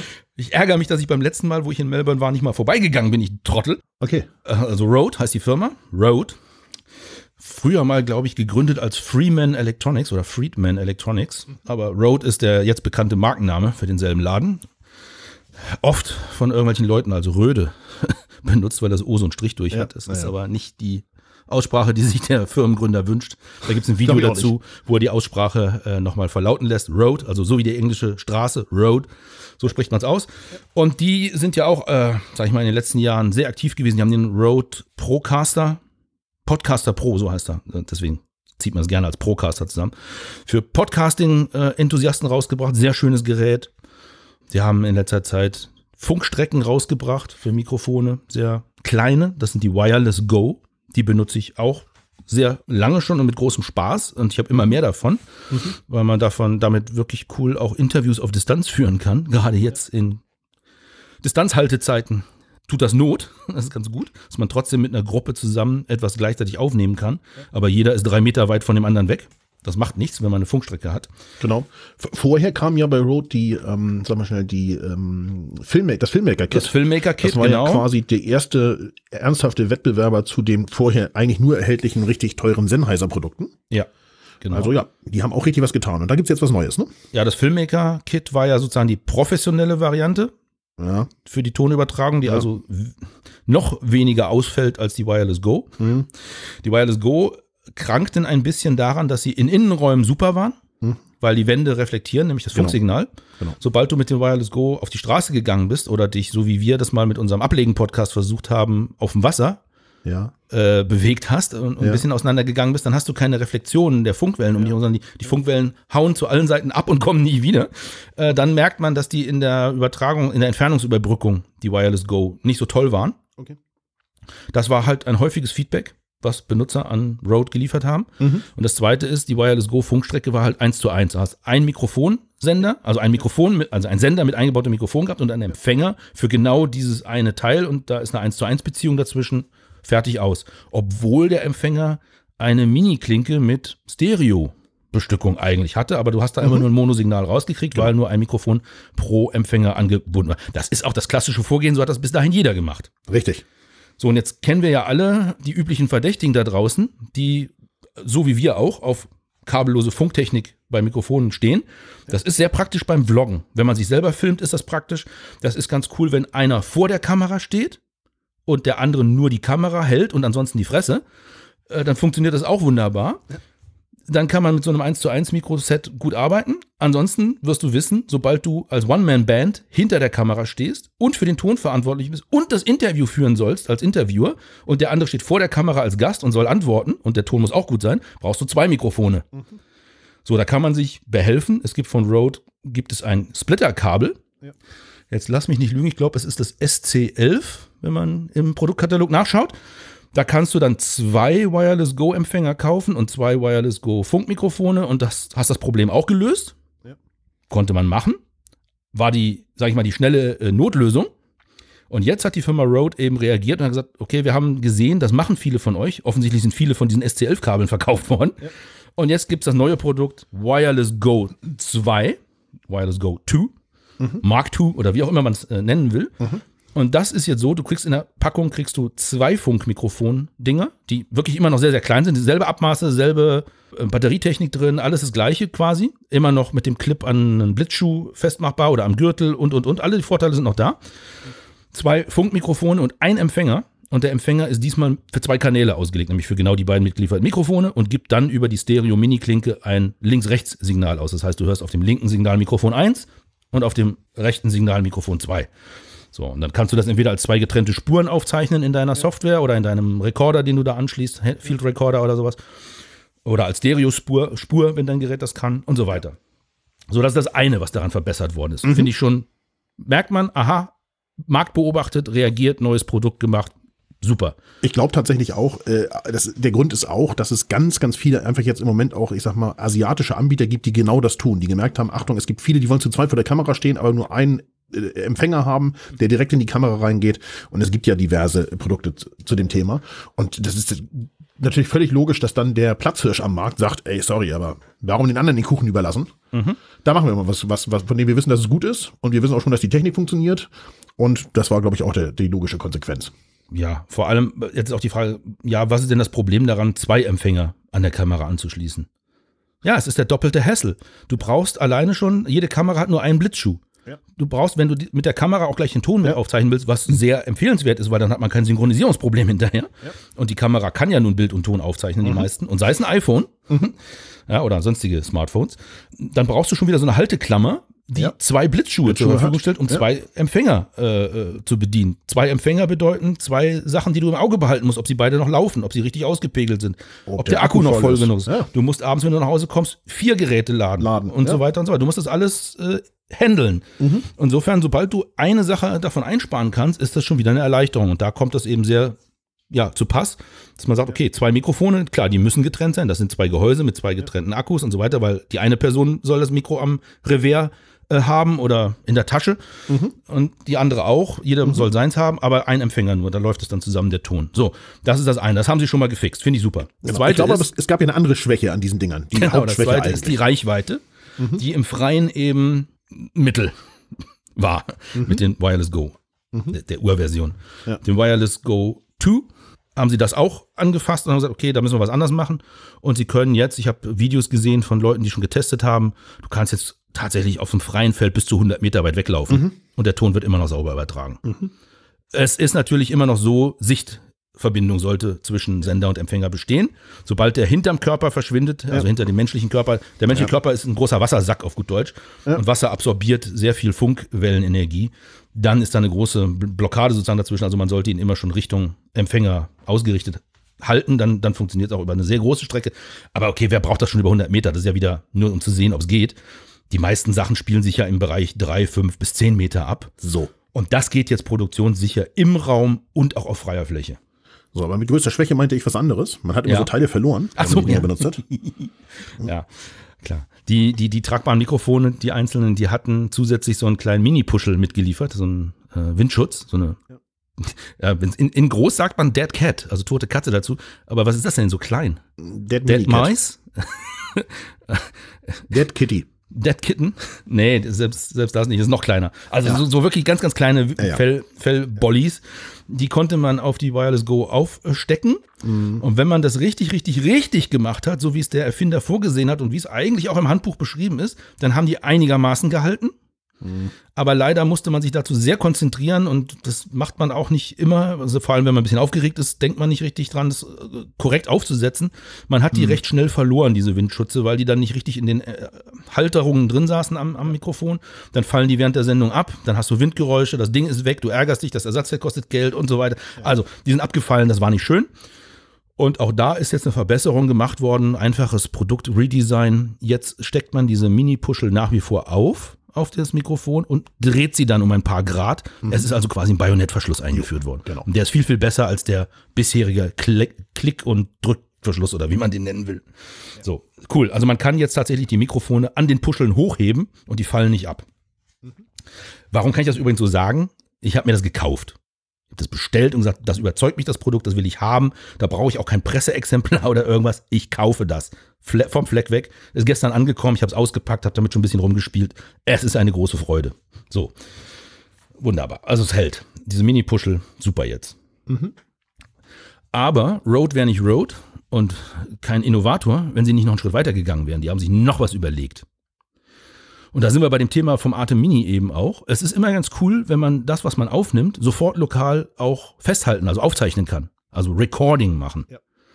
So, bisher war die Funkstrecke eine Funkstrecke und du hast ja an irgendwas angeschlossen und das, wo du es angeschlossen hast, hat das Recording, also die Aufzeichnung gemacht. Mhm. Jetzt ist es so, jedes einzelne Mikrofon des Wireless Go zwei hat innen drin genug Speicher, um eine Audiodatei aufzunehmen. Und zwar so roh, wie sie vom Mikrofon kommt. Direkt in sich selbst abgespeichert. Das kannst du einschalten, du kannst es ausschalten, wenn du es nicht haben willst. Es ja. kostet natürlich ein bisschen Strom, wenn du es einschaltest. Ja, klar. Die Akkus von so einem Mikrofon halten Pi mal Daumen sieben Stunden. Das habe ich noch nicht ausprobieren können in der Kürze der Zeit. Das ist wie gesagt gestern erst gekommen, das Paket. Habe ich jetzt nicht sieben Stunden laufen lassen, ob es wirklich sieben oder acht Stunden sind. Rode behauptet sieben Stunden. Bisher haben die nicht gelogen, was sowas angeht. So ein Mikrofon hält, ein Mikrofon-Akku hält für ungefähr sieben Stunden Produktion. Und genauso lang kann man auch aufzeichnen, wenn man es unkomprimiert ablegt, das Audio. Mhm. Was ich empfehlen würde. Man kann aber auch ein Kompressionsformat einschalten, also ich nehme an M P drei oder was auch immer das dann ist oder A A C. Dann kann man viel, viel, viel mehr Stunden aufzeichnen auf dem Mikrofon. Das heißt, du könntest theoretisch mit nur den beiden Mikrofonen losgehen, die einschalten, ja. dem Interviewgast und dir selber anhängen, führst dein Gespräch, am Ende sagst du Danke, drückst auf den Ausschaltknopf, packst die beiden Mikrofone wieder ein, gehst nach Hause, steckst sie mit U S B eins nach dem anderen an deinen Rechner an, ziehst die Audiodateien von jedem Mikrofon runter, schlägst, legst die auf zwei Spuren in deiner Audio-Software, synchronisierst das ein bisschen. Du solltest vielleicht klatschen am Anfang. Tipp, ne? Pro-Tipp hier von uns, klatschen. Synchronisierst die beiden Spuren und bist fertig. Also du kannst die auch als klassische Rekorder für eine Tonspur, jedes Mikrofon verwenden. Ist jetzt keine wahnsinnige Raketenleistung, aber man, hätt, man muss drauf kommen und es mal machen. Also einbauen in sowas, ne? Ja, und das hat einen großen Vorteil. Das fragt sich wieder der, der normale Fotograf. Wir haben ja hauptsächlich Fotografen als Zuhörer. Warum brauche ich das? Es ist super easy. Wenn du das Tonsignal erstmal mit dem Videosignal gekoppelt hast, dann musst du es da ja wieder von runterziehen, also irgendwie von dem Videosignal entkoppeln, um den Ton einzeln bearbeiten zu können. Wenn du das jetzt nicht in deiner Schnittsoftware, der Videoschnittsoftware machen möchtest, du hast eine bestimmte Tonsoftware, die kann was ganz Tolles. Da kann, geht aber nur ein Tonformat rein. Da musst du es erst wieder voneinander trennen. Dabei entsteht im Zweifel vielleicht auch ein Verlust, ein Datenverlust, wenn du es da rausrenderst. Und äh, wenn du dir das, das rohe Format von, der, von, von dem Rode nehmen kannst, ist natürlich Gold wert, weil dann kannst du jede Spur einzeln bearbeiten. Das ist schon mal richtig geil, ne? Du hast nicht beide zusammengeklatscht.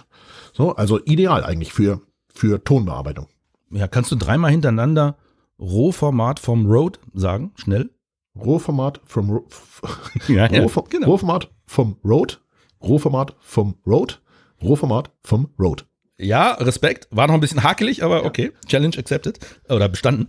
Sehr schön. Ja, aber warum ist es noch interessant? Naja, wenn du den Ton im Mikro aufnehmen kannst mhm. und benutzt es gleichzeitig als Funkstrecke, sodass der Ton in deine Kamera übertragen wird oder mhm. in deinen Audiorekorder, mhm. dann hast du ja normalerweise deinen normalen Produktionsworkflow, der dann ganz normal läuft und so weiter. Und jetzt stell mal vor, du hörst beim Bearbeiten einen Aussetzer. Ja. Da fehlt ein Stück Ton, weil die Funkstrecke vielleicht doch gestört war an der Stelle. Dann ist es doch mega, wenn du in dem Moment dir das entsprechende Mikrofon rauskramst, die Aufzeichnung davon nehmen kannst und eine Flickstelle hast. Oder du tauschst dann gleich die ganze Spur aus, weil du sagst, ja, das ist ja hier, da war was mit dem Funk, bevor mir mhm. das jetzt noch dreimal passiert, mhm. tausche ich einfach die ganze äh, Tonspur einmal gegen die im, im Mikrofon lokal aufgezeichnete ja. aus. Also du hast quasi einen lokalen Double-Ender. Ja. Und das ist auch schon synchron. Also da brauchst du nicht ja. mehr großartiges machen. Weil apropos ja synchron, auch da hat Rode einen Schritt weiter gedacht. Es wird eine Software mitgeliefert, die Rode Central nennt die sich, oder Zentrale. Ja. Wenn du da die drei Teile nacheinander ansteckst, ja. wird dir unter anderem angeboten, die Uhrzeit auf den Geräten mit dem Rechner, an die du es angeschlossen hast, zu synchronisieren. Mhm. Das heißt, wenn du eine Runde gemacht hast, alle drei Geräte ja. hintereinander hast, immer mal auf den Sync-Knopf gedrückt, dann haben die auch alle den absolut selben Timecode ja. in sich drin. Und mhm. damit synchronisiert sich das zum Beispiel in Final Cut Pro vollautomatisch. Ja, ist klar. Auch das ist cool gemacht. Ja, auf jeden Fall. So, nächstes, nächster Punkt, wo ich quasi aus den Schuhen äh, gestiegen bin vor Freude, wenn ich welche angehabt hätte. So, im Homeoffice läuft man ja auf Socken rum. Und zwar, der Empfänger hat eine U S B C-Schnittstelle, damit man ihn laden kann, damit man mit Rode Central darauf Konfigurationen ablegen und bearbeiten kann. Ja. Aber sobald du den an den Rechner ansteckst, den Empfänger, des Wireless Go zwei, hast du eine Audioschnittstelle. Mhm. Du kannst aus dem Empfänger direkt digital in den Rechner aufzeichnen. Jo. Also das, wo wir zum Beispiel gerne das Zoom H sechs für verwendet haben oder jetzt hier das äh, U M C vier null vier von Behringer. Ja. Ein großer schwarzer Kasten, der hier auf oder neben dem Schreibtisch steht mit, mit Audio-Interfaces und so weiter und hinten U S B in den Rechner rein. Das ist schon in dieser kleinen Mini-Kiste auch mit drin.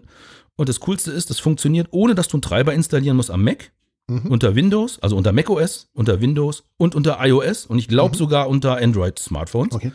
Und je nachdem, wenn du den passenden Adapter hast, also U S B C auf U S B C-Kabel ist, glaube ich, mitgeliefert oder U S B C auf U S B A. So, das ist mitgeliefert. Okay. Mhm. Wenn du ein U S B C auf U S B C-Kabel hast, kannst du es benutzen an jedem Gerät und du kannst natürlich auch, das kannst du dir sogar auch von Rode bestellen, wenn du es nicht anderweitig hast, ein U S B C auf Lightning-Kabel ja. nehmen.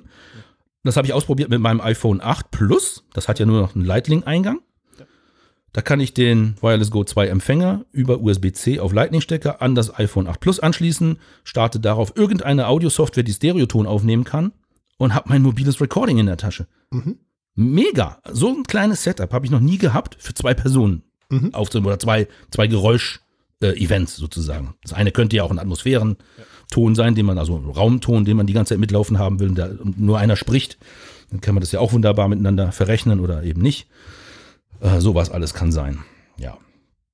Und dann, jetzt wirklich, also ich weiß gar nicht, wie, wie sehr ich dieses Ding hier noch loben soll, dafür, dass es unbezahlte Werbung ist, ist mir aufgefallen, du kannst den Empfänger in den Mono-Modus schalten. Ja. Da fragt man sich, ja, Dieter, bist du bekloppt? Stereo ist doch besser als Mono. Warum willst du den Mono-Modus benutzen? Das ist der absolute Bringer, der Mono-Modus. Zwei drahtlos angebundene Funkmikrofone liefern ihren Ton in den Empfänger rein, der das per Mono-Mischung auf den linken Kanal ausgibt. Mhm. Und wenn ich dann ein Splitterkabel verwende, nehme ich den Empfänger vom Wireless Go zwei, mache den linken Kanal in meine Videokamera rein ja. und habe den rechten Kanal an der Kamera noch frei, wo ich an das Splitterkabel ein drittes Mikrofon anschließen kann. Ah, okay. Das heißt, ich kann mit einem ganz, ganz kleinen Setup zwei sich bewegende Menschen zum Beispiel oder mhm. was auch immer mit mhm. kabellosen Mikrofonen ausstatten, die vor mir rumflitzen, die irgendwas machen. Und ich habe oben auf der Kamera noch das dritte Mikrofon zum Beispiel drauf, wie in meinem Fall das Rode N T G Videomic. Und habe eine dritte Tonquelle, die ich ja. gleich mit in den Stereoton, den die Kamera sowieso aufzeichnet, mit reinmischen kann.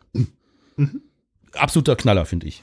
So eine Kleinigkeit. Das ist nur ein Switch, dass man sagt, ja, ich will den Empfänger bitte in den Monomodus, Monomodus schalten. So, noch dazu gekommen sind, du hast jetzt Räuspertasten. Das heißt, jeder kann an seinem Mikrofon hinten, wenn er die Power-Taste einmal kurz antippt, sich stumm schalten. Mhm. Du kannst vom Empfänger aus jedes einzelne Mikrofon stumm schalten oder auch wieder entstumm schalten, also entmuten.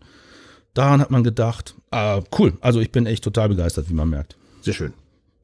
Gab auch schon Firmware-Updates, die runtergeladen werden können oder sich quasi automatisch einspielen, sobald du das Gerät, wenn du die Rode Central Software auf deinem Rechner laufen hast und steckst dann eins von den drei Geräten an, dann sagt er sofort, Achtung, hier, Firmware-Update, bitte machen.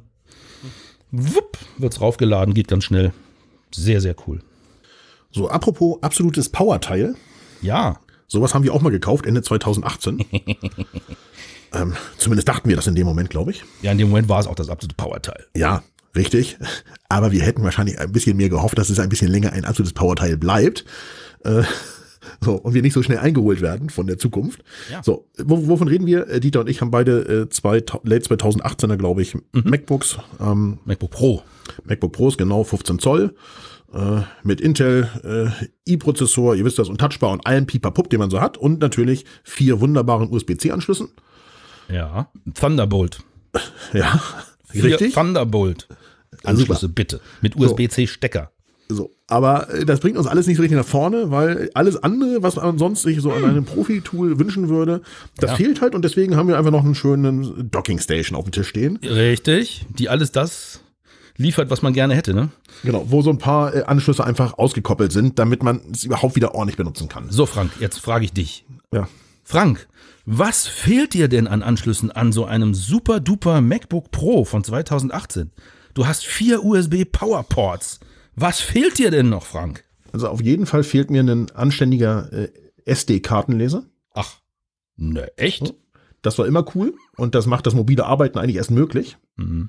weil diese Dockingstation nimmt man nicht mit. Das heißt, man braucht so einen Apple-Adapter, der eben... Noch einen zweiten einen externen Dongle, den man extra bezahlen muss, richtig, genau. Wenn man ja, auf die Reise gehen will. Mhm. Damit man überhaupt eine äh, S D-Karte anschließen kann. Ja, ja. So, äh, mir als derjenige, der dieses MacBook entweder nur fest hier benutzt, hier ist das mit dem Dockingstation völlig in Ordnung, aber der, oder mobil eben, auf Fotoreisen, mir fehlt ein H D M I-Ausgang, und zwar Full H D M I, weil ich möchte den Beamer anschließen können oder ja. Fernseher oder irgendwas. Ja, ich weiß, es klingt verrückt. Mit einem großen Stecker, dem Full H D M I-Stecker, so. Nicht irgend so ein Popelkram. Genau, also das fehlt mir.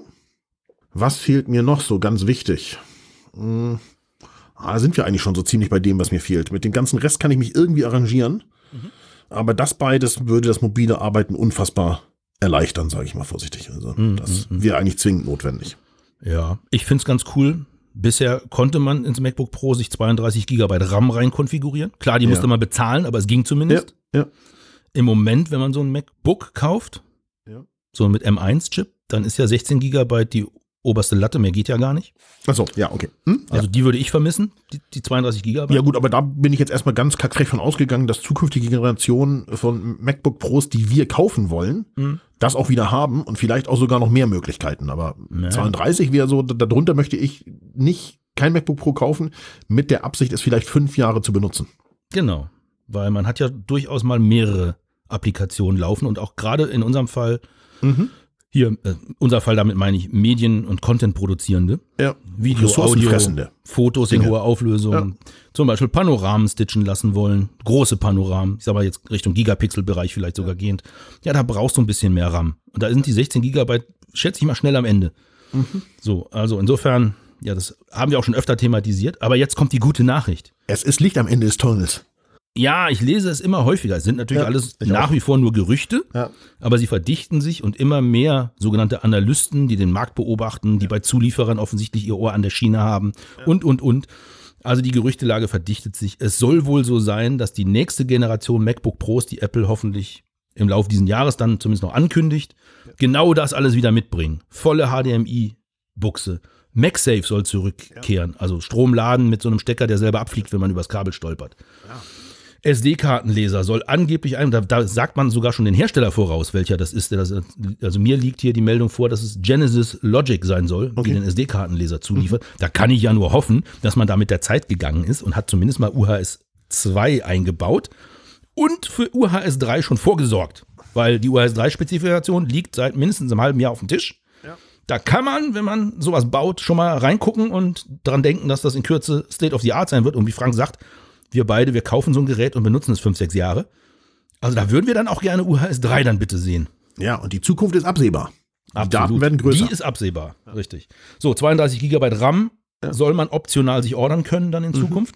Mhm. Es sollen andere Displays verwendet werden, höchstwahrscheinlich sogenannte Mini-L E D-Technik. Jetzt hörte ich kürzlich aber, mh, wahrscheinlich überspringt Apple dieses Mini-L E D-Thema sogar bei den MacBook Pros und geht direkt auf O L E D. Mhm. Könnte sein, wobei O L E D relativ teuer ist. Mini-L E D wäre preisgünstiger, dafür nicht ganz so ganz so schwarz wie ein O L E D, wenn, wenn kein äh, Signal anliegt. Ja, muss man schauen, was da passiert. Da bin ich relativ schmerzbefreit, ob ich Mini-L E D oder O L E D-Displays bekomme, aber bitte, bitte hoffentlich wieder mattierte. Zumindest auf Wunsch mattiert, ja, dass sich das nicht so spiegelt alles. Das, das ist das, was ich am wenigsten glaube. Ja, Gut, das ist auch jetzt hier nicht Thema, also es ist nicht angekündigt insofern, ist nur ein Wunsch von mir. Die Touchbar soll angeblich wieder entfallen, die hat sich wohl dann doch nicht durchgesetzt. Ja, und man geht davon aus, dass in der zweiten Hälfte zweitausendeinundzwanzig entweder das Gerät schon verfügbar sein wird, aber zumindest mhm. die Ankündigung. Und wir wissen ja in letzter Zeit, wie das bei Apple mit Ankündigungen ist. Da wird was ja. angekündigt und ein, dann zwei Wochen später gibt es dann normalerweise. Also die Chancen stehen ganz gut, zweite Hälfte zweitausendeinundzwanzig. So, das finde ich ist eine gute Nachricht, da kann man sich drauf freuen. Ob das wahr wird, das kann nur Tim Cook und seine Mannen entscheiden. Ich bin gespannt, ich freue mich drauf. Bis dahin wird auf jeden Fall erstmal kein Geld ausgegeben. Genau. So, Neues gibt es auch äh, von Adobe. Yep. Ich habe tatsächlich nichts davon installiert, glaube ich, bisher. Ich habe zwar die Meldung schon ein paar Mal hier bekommen, in, oben in meinem Monitorfenster, aber ich habe hartnäckig gesagt, ich kümmere mich erstmal darum, dass hier das Geschäft weiterläuft. Ja. Und der Spielkram, den ihr mir hier einspielen wollt, äh, den brauche ich jetzt nicht heute, das reicht auch übermorgen. Äh, was ist da los mit dem? Du bist dem? wohl echt kein Pixelpieper, wa? Nee, was ist da los? Du brauchst keine Super Resolution? Nee. Also wirklich, Frank, du lebst ja auf dem Baum. Richtig. Wie so ein Dino. Genau. Ach Gott. Nein, Spaß beiseite, da kommen wir auch gleich drauf, aber sei nur mal hier Chronistenpflicht. Es gibt Creative Cloud App Updates von Adobe. Gab es kürzlich, also irgendwie im Verlauf der letzten vier Wochen habe ich diese Notiz geschrieben, äh, für macOS zumindest, aber ich glaube auch auf Windows. Und zwar die Version fünf Punkt vier Punkt eins Punkt fünf drei vier. So, mhm. die ist als Adobe Creative Cloud App auf die Desktops gespielt worden, wenn man die automatische Update, das, das automatische Update-Feature aktiviert hat. Ansonsten muss man es von Hand bestätigen. Äh, man sieht jetzt im Infoscreen plötzlich noch mehr Übersichten über die Unterbestandteile dieser Software, was da alles mitgeliefert wird an sogenannten Bibliotheken. Mhm. Ja, die sind auch alle abgedatet worden und somit hat man jetzt eine bessere Verwaltung dieser Bibliotheken bei Adobe eingeführt, sozusagen. Da haben wir als User nichts mit zu tun. Die Creative Cloud App macht das für uns sozusagen. Das heißt, es können im Hintergrund einzelne Bibliotheken ausgetauscht werden, die dann eben vielleicht fehlerhaft sind oder jetzt endlich mal schneller programmiert wurden von Adobe. Dann kann zum Beispiel die Stock-Bibliothek, also die, die für Bibliotheksfotos, für die Verwaltung von Bibliotheksfotos verantwortlich ist, die kann mal ausgetauscht werden. Der C C X-Prozess kann ausgetauscht werden. Das ist der, der, glaube ich, dieses Auslagern auf die Grafikkarte macht an äh, Sachen, die zu berechnen sind und so weiter und so weiter. So, also da hat sich was auf der Desktop-App getan. Ich habe die installiert, ich sehe keine Nachteile. Also von mir jetzt hier sozusagen die Freigabe, wenn ihr das auch angezeigt bekommt. Version fünf Punkt vier Punkt eins Punkt fünf drei vier könnt ihr installieren, scheint unauffällig zu funktionieren und verfeinert so ein bisschen die Verwaltung der restlichen auf eurem Rechner von Adobe installierten Software. Mhm. So, und dann ging es ein bisschen Schlag auf Schlag bei Photoshop. Da gab es gleich zwei Updates, ne, hintereinander, ne? Ja, ziemlich schnell hintereinander weg. Also das eine, das hatte ich in die Notizen reingeschrieben, das ist die Version zweiundzwanzig Punkt zwei von Adobe Photoshop. Da kamen neue Funktionen hinzu. Und dann, glaube ich, vorgestern schon kam die Version zweiundzwanzig Punkt drei. Die hat als große Besonderheit, dass sie jetzt nativ die Apple äh, Silicon Chips, sprich im Moment den M eins, und in zukünftigen Rechnern dann, wer weiß, wie er heißen wird, M zwei, M drei, M X, keine Ahnung. Genau. Also Apple Silicon direkt nativ unterstützt. So, das ist Photoshop zweiundzwanzig Punkt drei.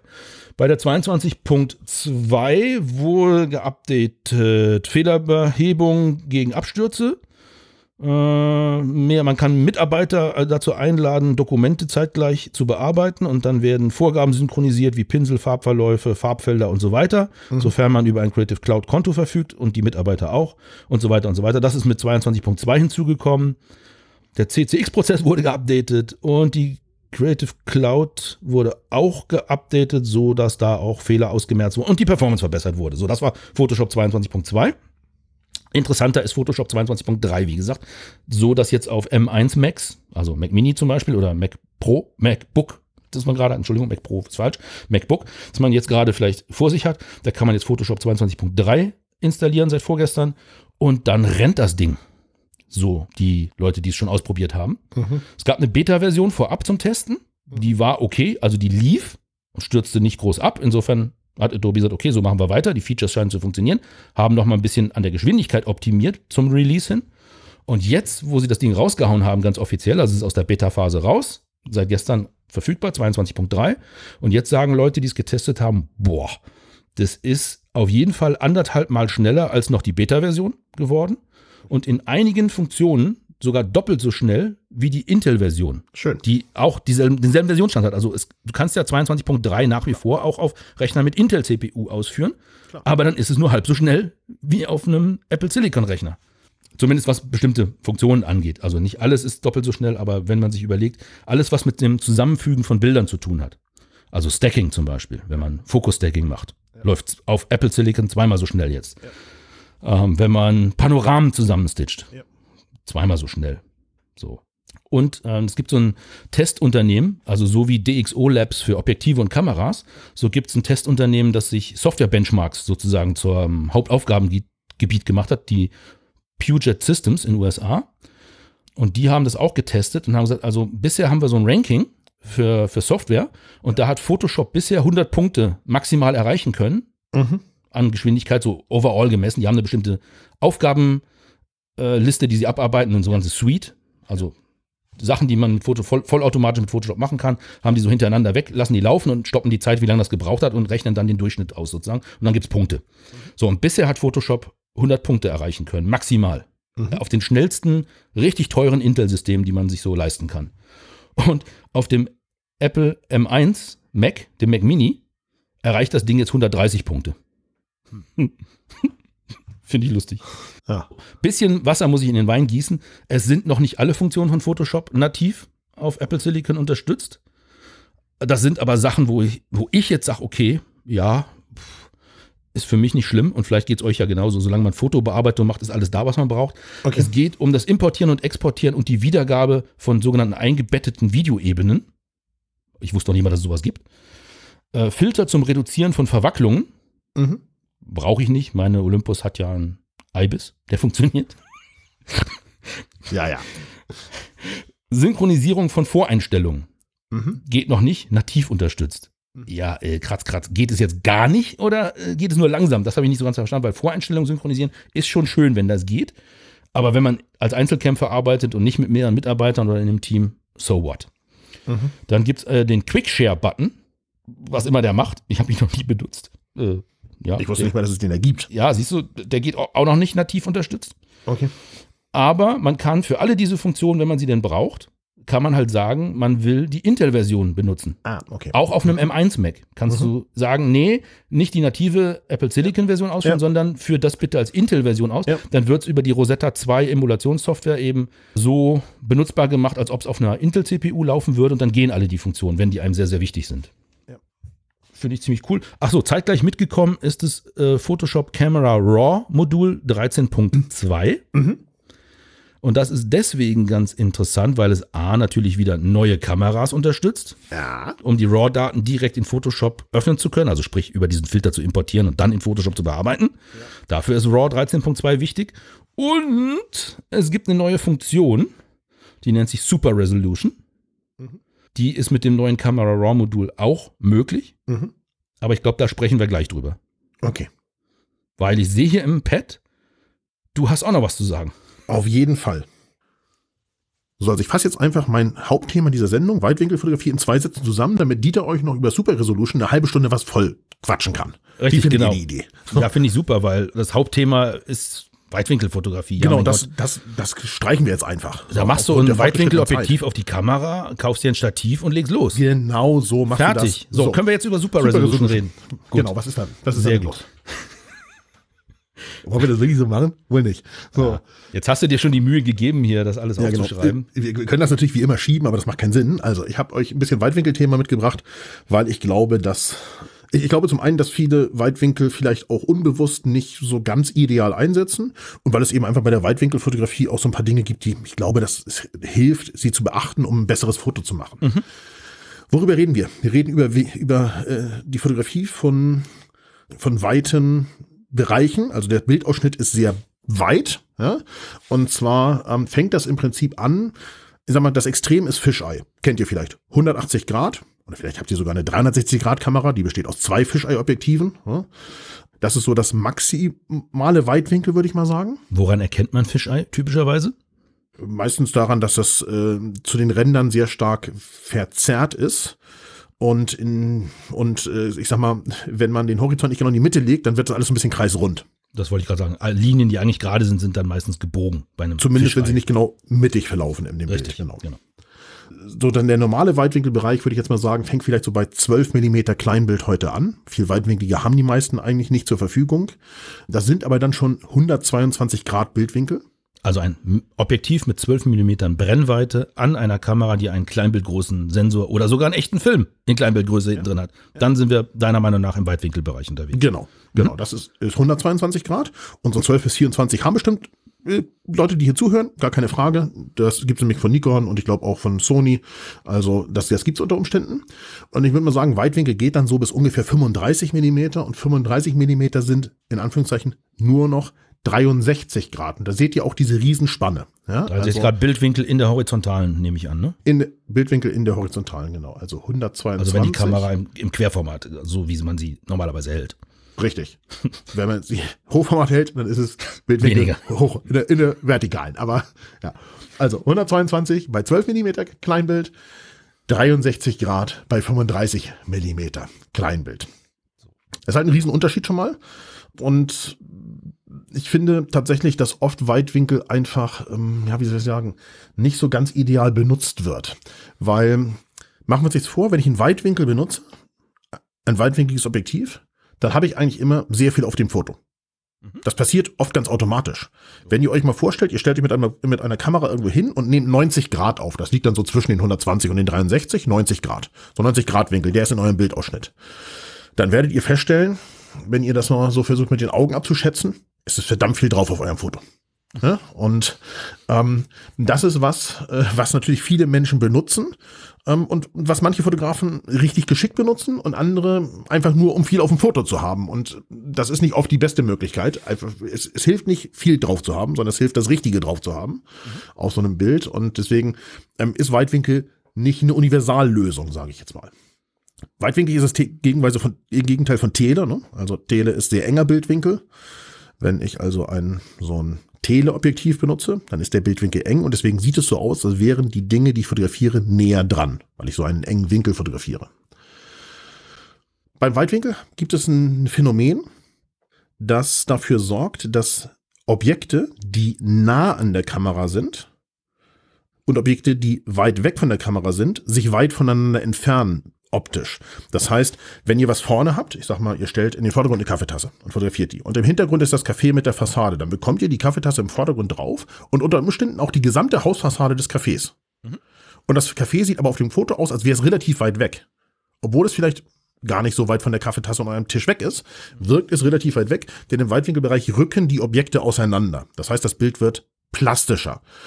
Mhm. Um sich das besser vorstellen zu können, viele haben bestimmt schon mal so Witzfotos gesehen mit Fischei-Objektiven. Ne? Wenn ihr mit einem Fischei sehr nah an ein Gesicht rangeht, dann ist die Nase sehr groß in der Mitte und sehr knollig. Und die Ohren sehen aus, als wären die dreißig Meter hinter der Nase, obwohl die, wenn ihr mal selber einen Zollstock, also Messgliederstab, an euer Gesicht haltet, feststellen werdet, dass dazwischen vielleicht so ein Abstand von maximal fünfzehn Zentimeter ist, wenn ihr eine sehr lange Nase habt. Das sorgt eben dafür, dass Dinge auseinanderrücken, das Weitwinkel. Das hat aber auch durchaus Vorteile. Oft werden Bilder dadurch dynamischer. Und wenn ihr einen Vordergrund habt, dann wirkt er auch wirklich richtig dominant. Mhm. Ähm, zum Vordergrund und so weiter und wie, ich, wie man das einsetzen kann, erzähle ich vielleicht nachher noch mal ein bisschen was. So, bei Weitwinkel gibt es oft Themen am Rand des Bildes. Das, was ich eben beim Fischei so ein bisschen versucht habe zu beschreiben, dass es sich am Rand verdichtet und dann stark verzerrt und zum Rand immer krummer wird. Das passiert bei Weitwinkel auch so ein kleines bisschen, muss man sagen. Weitwinkelobjektive neigen dazu, am Rand so ein bisschen zu verzeichnen, nennt man das. Also Dinge nicht mehr ganz gerade abbilden zu können. Ähm, grundsätzlich kann man sagen, es gibt äh, kissenförmige Verzeichnung und tonnenförmige Verzeichnung. Bei Weitwinkel hat man häufiger eher die tonnenförmige, also die wie so eine Tonne aussieht, aussieht, wisst ihr, ne? Sie ist oben und unten schmal und in der Mitte bauchig. So ein bisschen, das ist so eine übliche Verzeichnung, die bei Weitwinkel häufig vorkommen kann. Ähm, und Weitwinkelobjektive, das weiß auch jeder, der die schon mal benutzt hat, neigen dazu, am Rand nicht immer ganz gestochen scharf zu sein. Also je weitwinkliges Objektiv ist, desto wahrscheinlicher, dass es am Rand auch Unschärfen gibt. Mit der tonnenförmigen Verzerrung, damit man sich das gut vorstellen kann. Der Frank und ich, wir mögen das total gerne, wenn jemand mit seiner Kamera und einem Weitwinkelobjektiv uns so ungefähr auf Bauchnabelhöhe porträtiert, weil dann unsere Bäuche nochmal so richtig schön kugelrund auf dem Foto aussehen. Herrlich. Einfach wunderbar. Das ist die tonnenförmige Verzerrung, die da zuschlägt.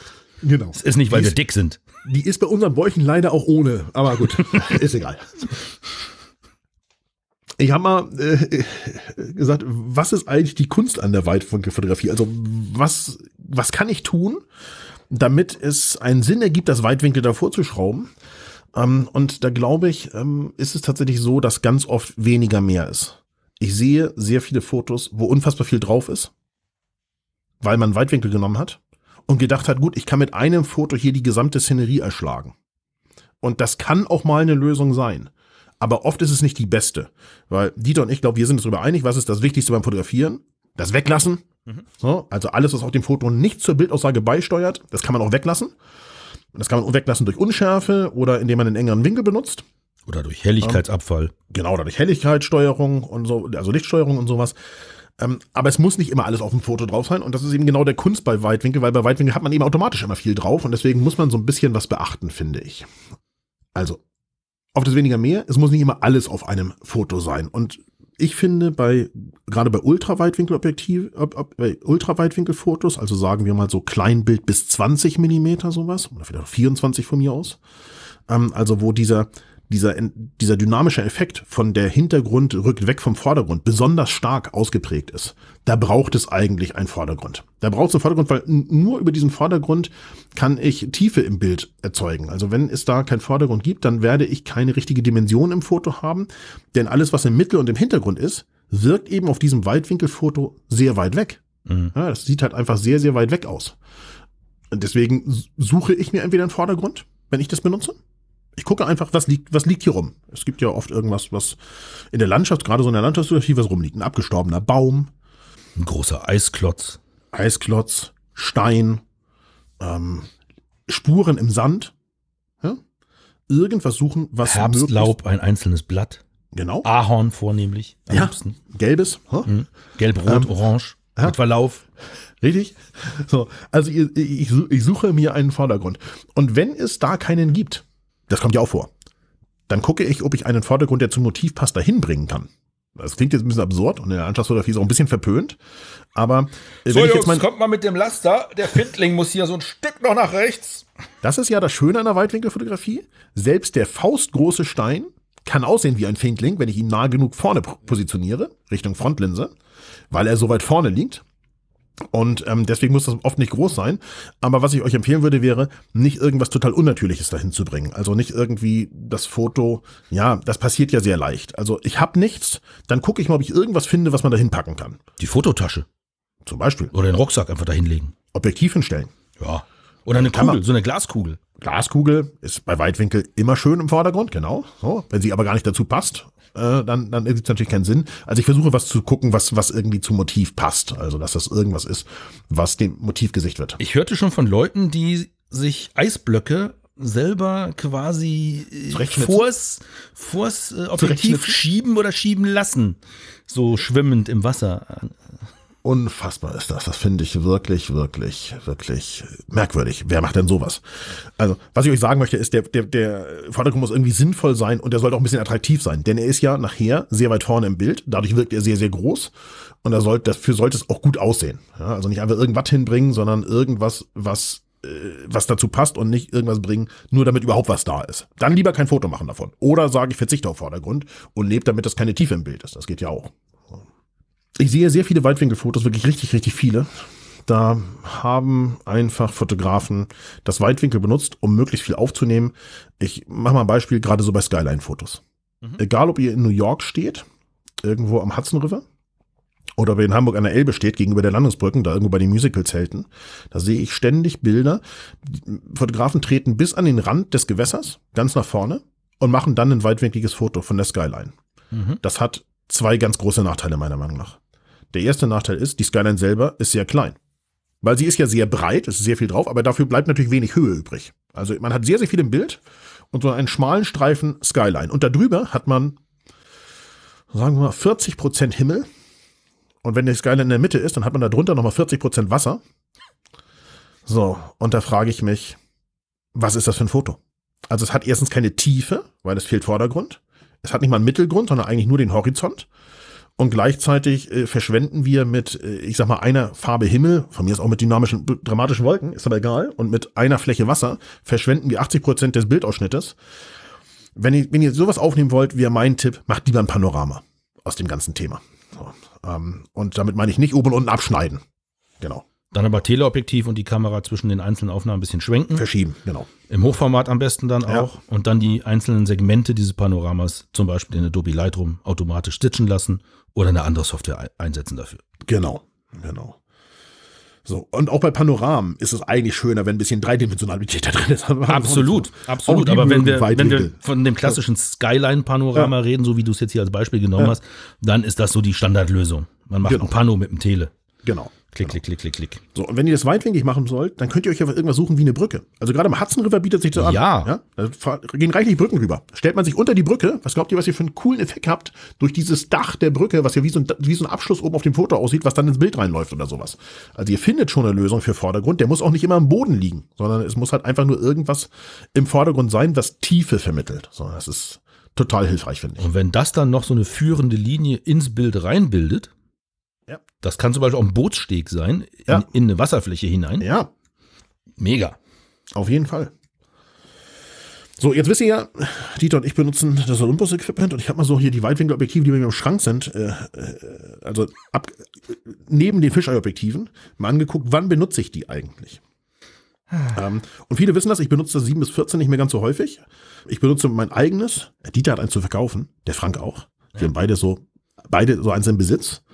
Aber bei mir im Schrank liegen auch so, noch so ein paar geliehene von Olympus. Also insofern, ich habe genug, genug Zugriff im Prinzip da drauf.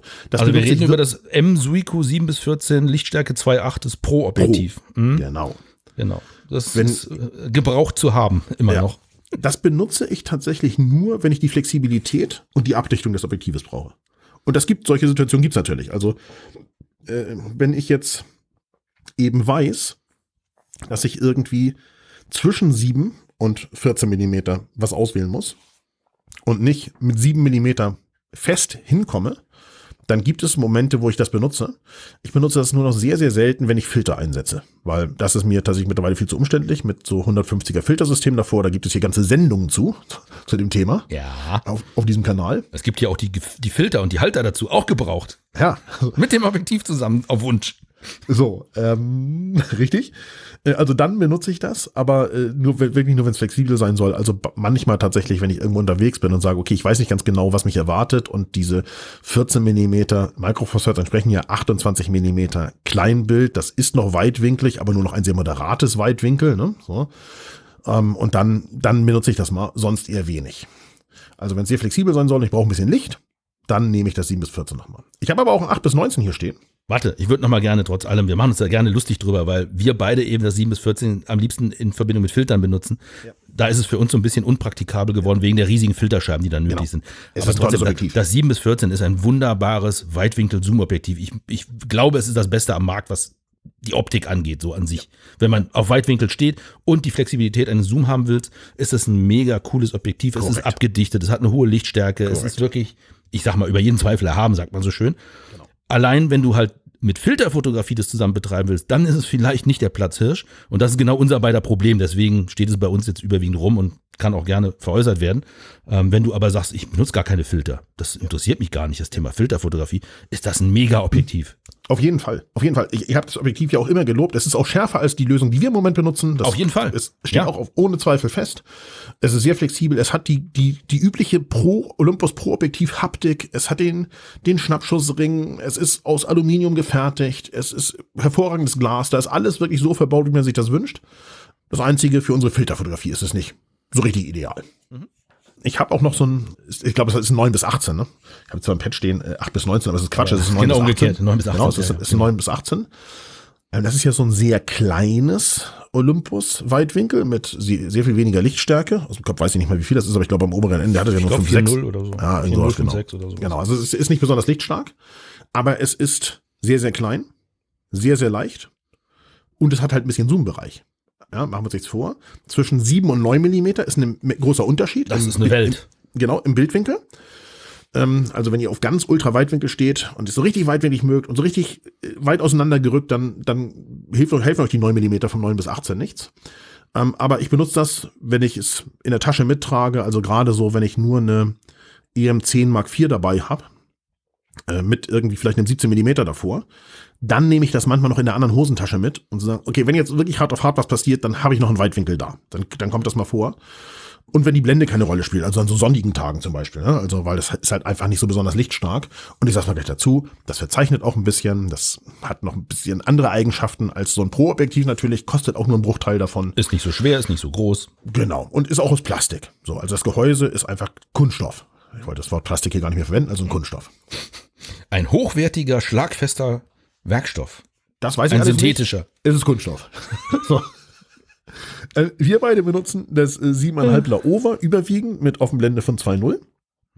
Mhm. Das ist noch kleiner als das neun bis achtzehn. Dafür aus Metall gefertigt. Ja, es ist aber natürlich gar kein bisschen abgedichtet. Ich sage das gleich mal dazu. Ja. Also, ähm, ja. also es hat null Abdichtung und das weiß keiner so genau wie ich. Doch, es gibt andere Laover-Fotografen, die es auch wissen, aber ich weiß es sehr genau. Es ist also gar nicht abgedichtet. Und es ist tatsächlich auch ähm, natürlich manuelles Objektiv. Das heißt, ihr verzichtet auf alles. Ihr verzichtet auf Blendensteuerung. Ihr verzichtet darauf, dass ihr automatisch fokussieren könnt. Das geht alles nicht. Dafür ist es sehr, sehr klein, sehr, sehr leicht. Mit Blende zwei Komma null sogar noch lichtstärker als das Pro-Objektiv. Mhm. Mit einem, einer Brennweite von sieben Komma fünf Millimeter relativ nah dran an den sieben Millimeter des sieben bis vierzehn. Ja. Es ist auch nicht ganz so scharf wie das sieben bis vierzehn. Und es hängt auch ein bisschen davon ab. Es gibt Versionen, die sind einen kleinen Tacken schärfer, manche, die sind noch ein bisschen unschärfer, auch manchmal in den Ecken. Bei den Olympus-Objektiven darf man immer nicht vergessen, selbst im RAW werden schon viele der Bildfehler auskorrigiert. Das passiert natürlich bei einem manuellen Objektiv nicht, weil das hängt vor der Kamera und die Kamera weiß gar nicht, dass das Objektiv davor ist. Genau, ähm, die Kamera denkt, da vorne ist das Loch offen und sonst genau, ist da nichts. Ja, ja. Genau, und deswegen ist natürlich auch keinerlei elektronischer Eingriff in die Bilddaten möglich. Ähm, der große Vorteil für, für Dieter und mich ist, also ich sag mal den, den größten Nachteil nochmal. Es hat eine ganz, ganz üble Streulichtblende. Ja? Ja gut, die, die schraubt man ja bei Erwerb gar nicht erst auf. Genau, also die, aber die ist bei so einem Weitwinkel natürlich nicht ganz unwesentlich. Eigentlich wünscht ja. man sich eine Streulichtblende, aber die rastet sehr schlecht ein. Das heißt, man hat die immer mal verdreht und sieht das vielleicht nicht. Da kann man vielleicht noch irgendwie mit leben. Manchmal verliert man sie auch. Sie ist zum Glück aus Metall. Oft hört man das, manchmal nicht.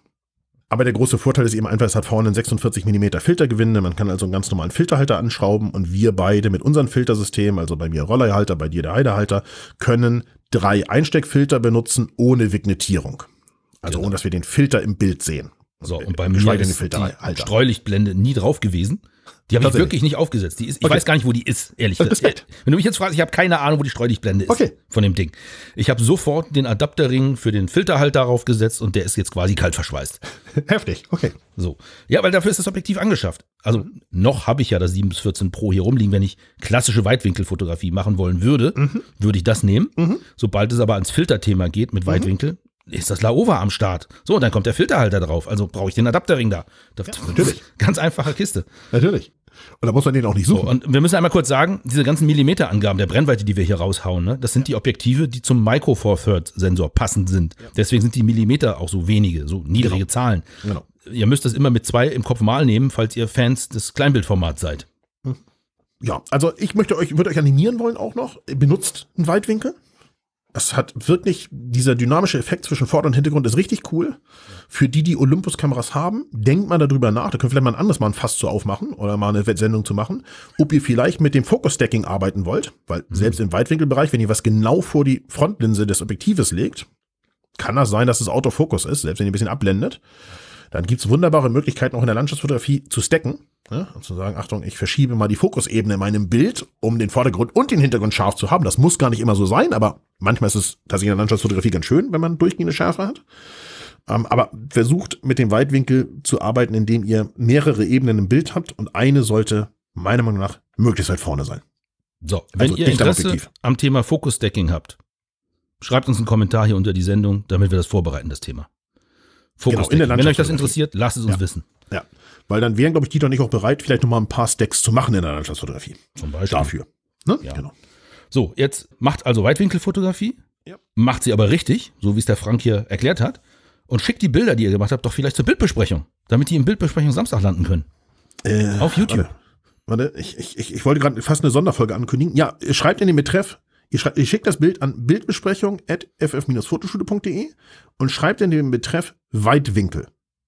So. Und schickt eins. Ihr schickt eins. Ja, ein Foto pro Teilnehmer. Die wird ein bisschen bra- brauchen, also ein paar Wochen, weil es gibt ein paar Sonderfolgen, die dazwischen sind, das weiß ich genau. Und Weitwinkel ist im Moment nicht eingeplant. Aber wir müssen ja auch ein paar Bilder so zusammensuchen, weil zwei besprechen, kann ich auch machen, aber Mir macht natürlich mehr Spaß, wenn ein paar da sind, also schickt sie super gern. So, ihr könnt jetzt natürlich an eure Bibliothek gehen und ältere Aufnahmen raussuchen. Ja. Aber glaubt mir, mehr Spaß macht es, wenn ja. ihr euch jetzt angeregt fühlt, so. euer Weitwinkelobjektiv zu schnappen und nochmal neue rauszugehen, ein neues Foto, ein frisches und das einzuschicken. Genau. Das macht euch mehr Spaß. So. Jede ja. Wette. Auf jeden Fall. Kommen wir zum ba- Thema äh, hohe Auflösung. Ja. Weil, ich sag mal so, wer weitwinklig fotografiert, fotografiert ja. auch gern mit hoher Auflösung, würde Richtig. ich schätzen, weil ist ja viel drauf. Jo. Also sind prinzipiell ja viele Details abgebi- abbildbar. Ja. Ja. Aber ob sie wirklich abgebildet sind, entscheidet das Objektiv und euer Stativ, ob die Kamera gewackelt hat oder nicht. Mhm. Um das Wackeln, da kümmern wir uns ein anderes Mal. Aber hohe Auflösung erzeugen. Also klar, man kann eine Kamera kaufen mit einem fünfzig, sechzig, siebzig, achtzig, hundert Megapixel Sensor. Dann hat man eine hohe Auflösung. Mhm. Oder man kann seit vorgestern sowas äh, aktivieren in äh, Photoshop beim Importieren der RAWs. Das okay. nennt sich Super Resolution. Okay. Das hat Adobe jetzt eingebaut als neue Funktion, als Feature. Ja. Im Moment noch nur im Adobe Camera Raw Modul, dem ist ein dreizehn Punkt zwei, was ich eben ja schon angekündigt hatte, dass das veröffentlicht worden ist. Soll aber auch in Lightroom und vor allem sogar in Lightroom Classic noch Einzug halten. Okay. Bei Lightroom Classic freut mich das ja besonders, dass da noch was dafür getan wird. Ich bin Auf mal gespannt, Fall. ob Lightroom Classic auch noch mal wirklich fertig wird als natives Stück Software für Apple Silicon. Das wäre ein Knaller. Weil das ist natürlich so ein Knackpunkt jetzt, ne? Lightroom Classic, neue Hardware-Plattform bei Apple. Das wäre so ein Moment, wo sich Adobe auch denken könnte, ah, jetzt lassen wir das Lightroom Classic endgültig mal auslaufen, schneiden hier Zöpfe ab. Ich will es nicht hoffen. Ich und bisher sagt auch Adobe, nee, nee, wir machen nee. das weiter. Ja. Und ich kann es mir im Moment auch nicht vorstellen, weil ich höre einfach so viel. Ja, wie viele Leute das verwenden. Ne? Genau, und dass so wenige. Das ist eine Cash-Cow. Genau, dass so wenige tatsächlich auch die andere Lightroom-Version verwenden. Ah, das das wäre, glaube ich, da würde man sich richtig, richtig Umsatz wegnehmen.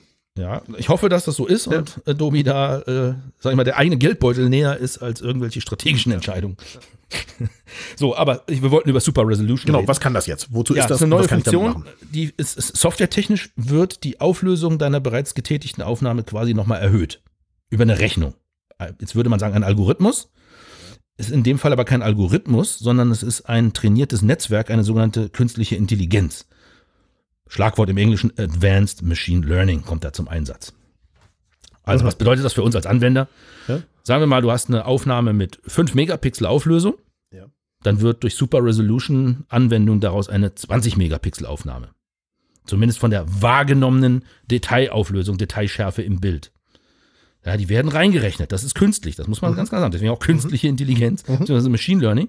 Mhm. Das hast du nicht wirklich fotografiert. Aber dadurch, dass dieses Machine Learning Netzwerk trainiert worden ist seitens Adobe mit Tausenden von Aufnahmen, ja. wissen die oder weiß dieser K I, dieses Net, dieses, ja, neuronale Netzwerk, die ja. weiß, wie zum Beispiel Haare von einem Braunbären aussehen.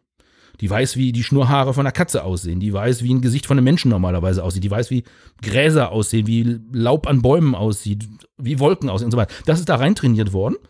Und was die Software macht, ist, die guckt sich sozusagen dein fünf Megapixel Bild an und sagt, ah, hier gibt es bestimmte Stellen und Kanten. Ah, ich sehe schon, das sind Gräser. Ah, hier sind Blätter. Da ist ein menschliches Gesicht. Darauf wende ich jetzt mal folgenden Interpolationsalgorithmus an und mhm. macht da mehr Pixel hin und schärft dann aber auch wieder an der Stelle nach. Mhm. Weil das Klassische ist ja, wenn du ein Bild hast und erhöhst einfach die Auflösung rechnerisch, das kann man ja tun, das tun wir seit Jahrzehnten, in Photoshop zum Beispiel, um aus einer Aufnahme, die eigentlich für D I N A fünf gemacht ist, plötzlich ein Bushaltestellenplakat äh, zu machen oder so, ja. wird hoch interpoliert. Was dabei normalerweise passiert ist, die Aufnahme wird dann unscharf, ja. weil die zusätzlichen Pixel, die reingerechnet werden, sind erfundene Pixel. Die, die, die, die werden geraten auf gut Deutsch. Und wenn man das mit, mit klassischer Interpolationssoftware macht, dann wird das Bild unscharf mhm. dabei. Ja, da kommt ja nichts dazu, was in der Landschaft wirklich war, weil woher genau. soll das Programm das wissen? Das genau. hättest du bei der Aufnahme aufnehmen müssen, wenn du die echten Details haben willst. Jetzt hast du aber nur eine fünf Megapixel Aufnahme, brauchst eine zwanziger, dann geht das jetzt hier mit dem Super Resolution und genauso geht das mit zehn Megapixel, die werden dann auf vierzig aufgeblasen okay. und so weiter und so weiter. Okay. Das Ganze hatten wir auch schon mal sowas Ähnliches. Da war es aber eine reine Rechnung, aber eine sehr intelligente über sogenannte Fraktalinterpolation. Ja, das ich ist schon mich. über zehn Jahre her. Da mhm. ging das als Schlagwort natürlich durch die ganze Branche. So, oh, fraktales Interpolieren. Jetzt werden hochgerechnete Bilder wirklich richtig scharf und das ist ganz, ganz toll. Und so ist es ja immer. Irgendein, eine Sau wird durchs Dorf getrieben auf gut Deutsch, ein Buzzword. Jetzt ist es halt K I, neuronale Netzwerke, Deep Learning und so weiter. So, das muss man jetzt als Stempel drauf machen. Es werden nach wie vor Pixel erfunden.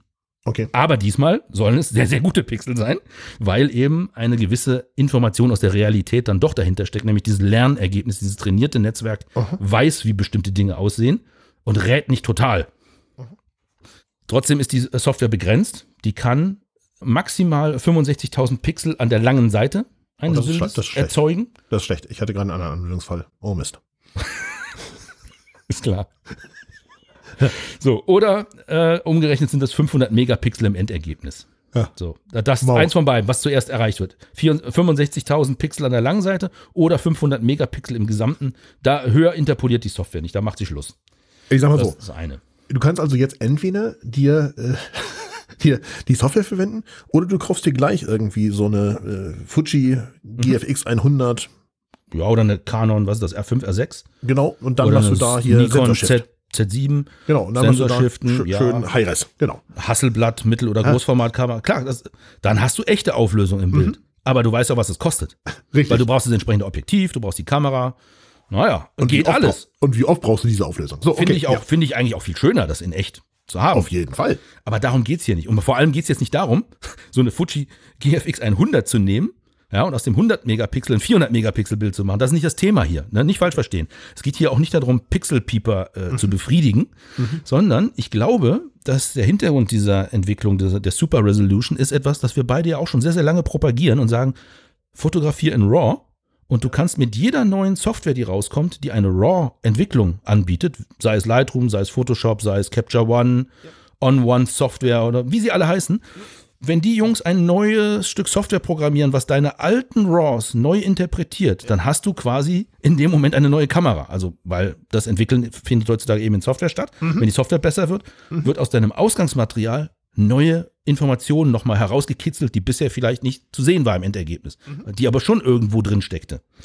So, und diese Super Resolution geht in eine ähnliche Richtung und sagt, naja, heutzutage haben wir ja alle sechzehn, zwanzig, vierundzwanzig Megapixel Kameras, das ist ja Standard.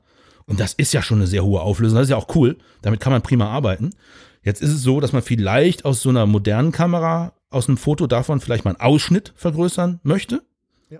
Dann kommt diese Super Resolution vielleicht ganz hilfreich daher in dem Moment. Aber eigentlich geht es darum, jeder von uns hat doch, wer schon länger fotografiert, hat in seinem Bildarchiv noch Aufnahmen mit fünf, sechs oder zwölf Megapixel liegen. Von Kameras von zweitausendeins oder ja. noch davor. Ja. So, und die kriegen sozusagen ein neues Leben eingehaucht, mhm. nachträglich. Und da bin ich auch mal ganz gespannt drauf, wie das so ist, weil ich habe sowas im Archiv liegen. Ja, ich habe auch noch eineinhalb Megapixel hier liegen. Genau. Ja. Jetzt ist das Coole, das Ganze mhm. basiert nicht unbedingt auf RAW. Da funktioniert es am besten natürlich. RAW ist nach wie vor äh, gutes Futter für solche, ich, ich nenne es jetzt mal Algorithmen, es ist eine K I in dem Fall, aber ja, ja, für solche äh, Interpolationsmaßnahmen. Ja. Aber Adobe sagt, nö, das geht aber auch mit JPEGs, P N Gs oder TIFFs. Also du kannst da im Prinzip alles reinwerfen. Wir wenden dann eben unsere Magic darauf an. So, diese Super Resolution ist jetzt nicht ganz vom Baum gefallen. Das ist nur sozusagen nochmal die Schraube eine Windung weitergedreht. Adobe hat schon seit einiger Zeit das sogenannte Enhanced Details Feature jo. angewandt. Da gibt es ja auch einen, Schalt, äh, einen Schalter, einen Schieber in Lightroom, ja. der da Details aus einem Bild rauskitzelt, mhm. wo man denkt, boah, das ist ja, eigentlich sollte Schärfen so funktionieren, die Schärfenfunktion, ja, aber die Enhanced Details ja. macht es nochmal ein bisschen cooler. So, und dieses Enhanced Details, was sie dabei gelernt haben, liegt quasi hier nochmal unten drunter unter dem Super Resolution Feature. Cool. Wie erreiche ich das in Camera Raw? Erstmal Adobe Camera Raw starten. Das heißt, du bist vielleicht in Photoshop drin und sagst, ich möchte jetzt bitte ein RAW-Bild meiner Kamera importieren. Wir wissen alle, bei Canon heißen die .cr zwei, glaube ich, aktuell. Oder sind mhm. wir schon bei C R drei? Ich glaube drei. Bei Nikon N E F, bei Olympus O R F und so weiter und so weiter. Die, die RAW-Formate jedes Herstellers heißen ein bisschen anders in der Datei. Endung, aber es sind also RAW-Formate und da sagst du halt so, ich möchte jetzt das importieren, dann geht vollautomatisch der Adobe Camera Raw Importfilter auf. Jo. Das ist dieses berühmte A C R, Adobe Camera Raw. Da kannst du die äh, Control-Taste bei Windows-Rechnern, auf Mac-Rechnern die Command-Taste halten ja. und führst dann einen Rechtsklick aus, also den sogenannten Sekundärklick, meistens ist es auf der rechten Seite, vielleicht macht der eine oder andere Linkshänder das vielleicht auf die linke Seite, ah. aber Sekundärklick heißt es offiziell, die meisten sagen Rechtsklick dazu, äh, führst einen äh, Rechtsklick aus. Und dann geht so ein Dropdown-Menü auf, ein Kontextmenü. Und da gibt es im unteren Drittel gibt's den ähm, Eintrag Enhance, also verbessern, schätze ich mal auf Deutsch. Ich habe es nur auf Englisch gesehen im Screenshot. Mhm. Enhance. So, mhm. das äh, rufst du auf. Und dann wird aus deinem Ausgangsmaterial, wir sagen jetzt mal RAW-Aufnahme in dem Fall, wird ein neues RAW erzeugt, Dann aber im Adobe okay. D N G-Format, mhm. was ein bisschen universeller ist als die kameratypischen Formate. Ja. Das Coole ist, selbst wenn du an dem eigentlichen RAW mit dem Adobe Camera Raw Modul schon mal was gemacht hast, wie zum Beispiel Belichtung korrigiert, Weißpunkt korrigiert, vielleicht sogar einen Ausschnitt gesetzt hast und so ja. weiter. Alles, was du schon mal gemacht hast, bleibt erhalten in dem neuen D N G. Das wird rüber oh. transportiert, transportiert, diese sehr Einstellung. Cool. Ja, sehr cool. Und aber es wird diese Super Resolution ausgeführt und dir quasi das Rohmaterial an Pixeln wird dir neu da reingelegt. Und ab da arbeitest du dann auf diesem D N G. Das geht in Photoshop im Moment eben vollautomatisch, weil das Bild geht dann in Photoshop auf, mhm. ist im D N G-Format geöffnet, bla bla bla, wunderbar. Was im Moment noch nicht geht, ist dieses Super Resolution D N G in Lightroom oder Lightroom Classic zu öffnen, weil da steht noch ein Update aus bei den beiden Softwares. Mhm. Aber es ist angekündigt, dass es kommt, das ist also eine Frage von Tagen, glaube ich. Cool. Es gibt Beispielfotos davon natürlich, es gibt einen, einen Blogbeitrag von Adobe selber, mhm. den hat der Entwickler, der das auch programmiert hat, selber geschrieben. Da hat er so Beispiele von Spielkarten, die er abfotografiert hat. Mhm. Und da sieht man dann, wie diese Super Resolution an Kanten und äh, Flächen wirkt. Es gibt ein Beispielfoto von einem Braunbären, den er fotografiert hat, der gerade so einen Lachs fängt. Und das ist halt das Symbol für so einen Ausschnitt aus dem Foto, wo er einen starken Ausschnitt genommen hat und hat mhm. das dann wieder hochinterpoliert mhm. auf eine gute Auflösung, dass man D I N A vier Druck davon ohne Bedenken machen kann und so weiter. Ja, kann man sich mal angucken. adobe punkt blog punkt com, glaube ich, oder blog punkt adobe punkt com irgendwie so. Findet ihr schon. Super Resolution ist äh, das Stichwort. Dann ist es ganz einfach. Wir packen es euch auch in die Shownotes als Link. Okay. So, faszinierende Softwarelösung an dieser Stelle.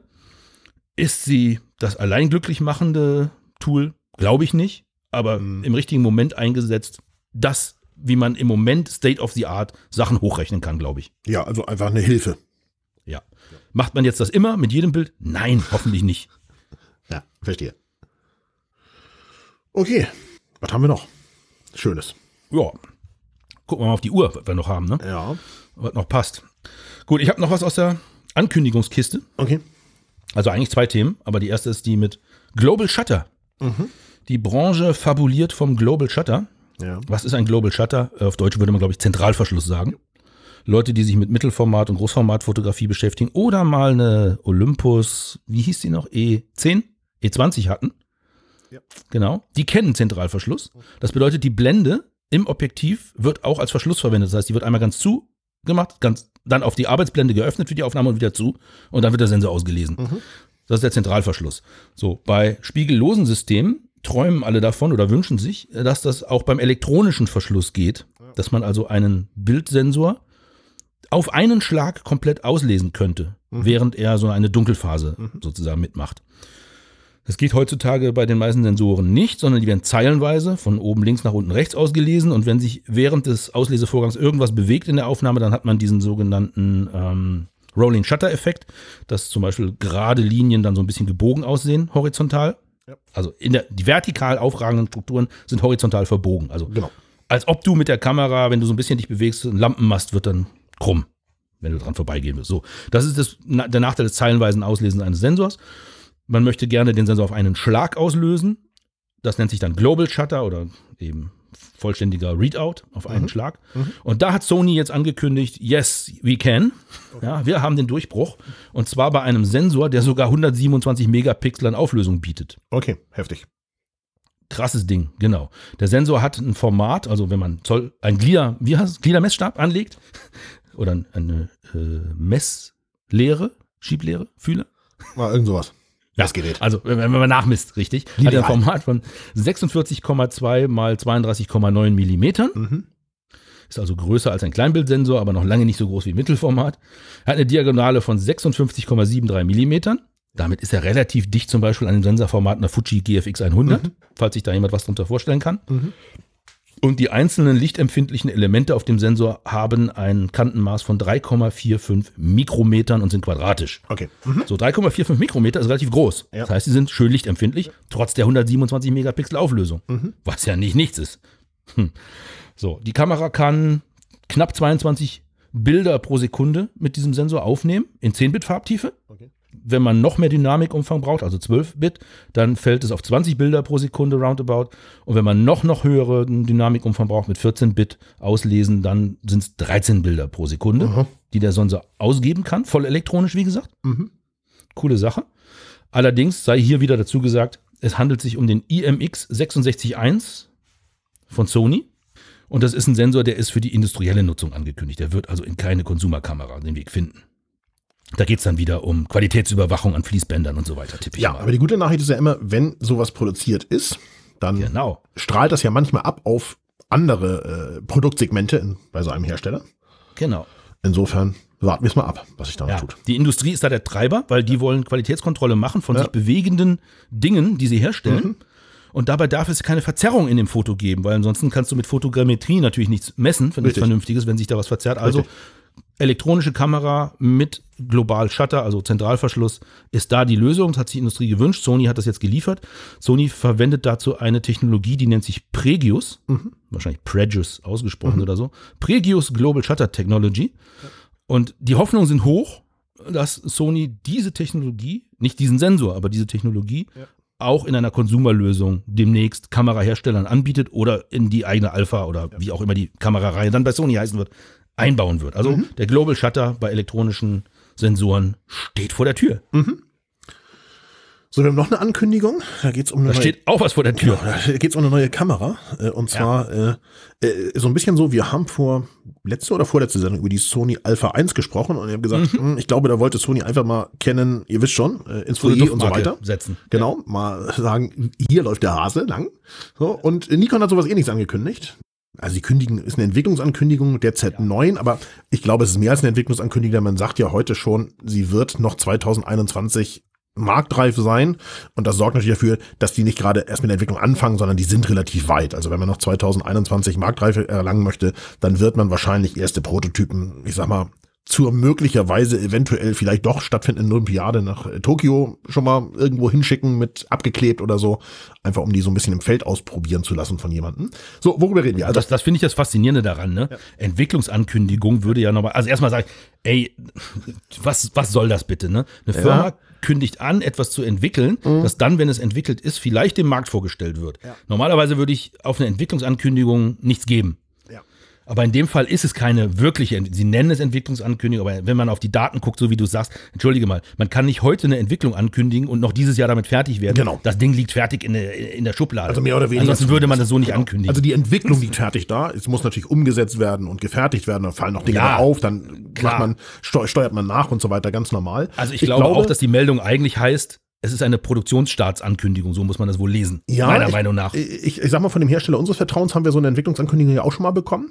Ich glaube tatsächlich, das ist etwas, was sich auf Sicht bei denjenigen, die vielleicht nicht immer gleich die Ersten sind am Markt, die etwas auf den Markt schmeißen, vielleicht auch tatsächlich durchsetzen, weil man wird natürlich schon ganz klar sagen, mh, wir wollen natürlich nicht, dass jetzt plötzlich irgendwelche Nikon-User, äh, die eine Z sechs Punkt zwei oder Z sieben Punkt zwei haben, jetzt plötzlich sagen, ah, so eine R fünf von Canon ist ja auch ganz schick, weil die kann acht K Video, ja. ach nee, kann die ja gar nicht, aber ach doch, kann oder die ja doch. Sony A-Alpha. eins ist genau. ja super. So, ja. und insofern, glaube ich, macht das durchaus Sinn. Worüber reden wir? Es soll das Flaggschiff der Kleinbildserie bei Sony werden, also hat den, das äh, Sony F X Format, also Nikon das Sensor, Sensorformat?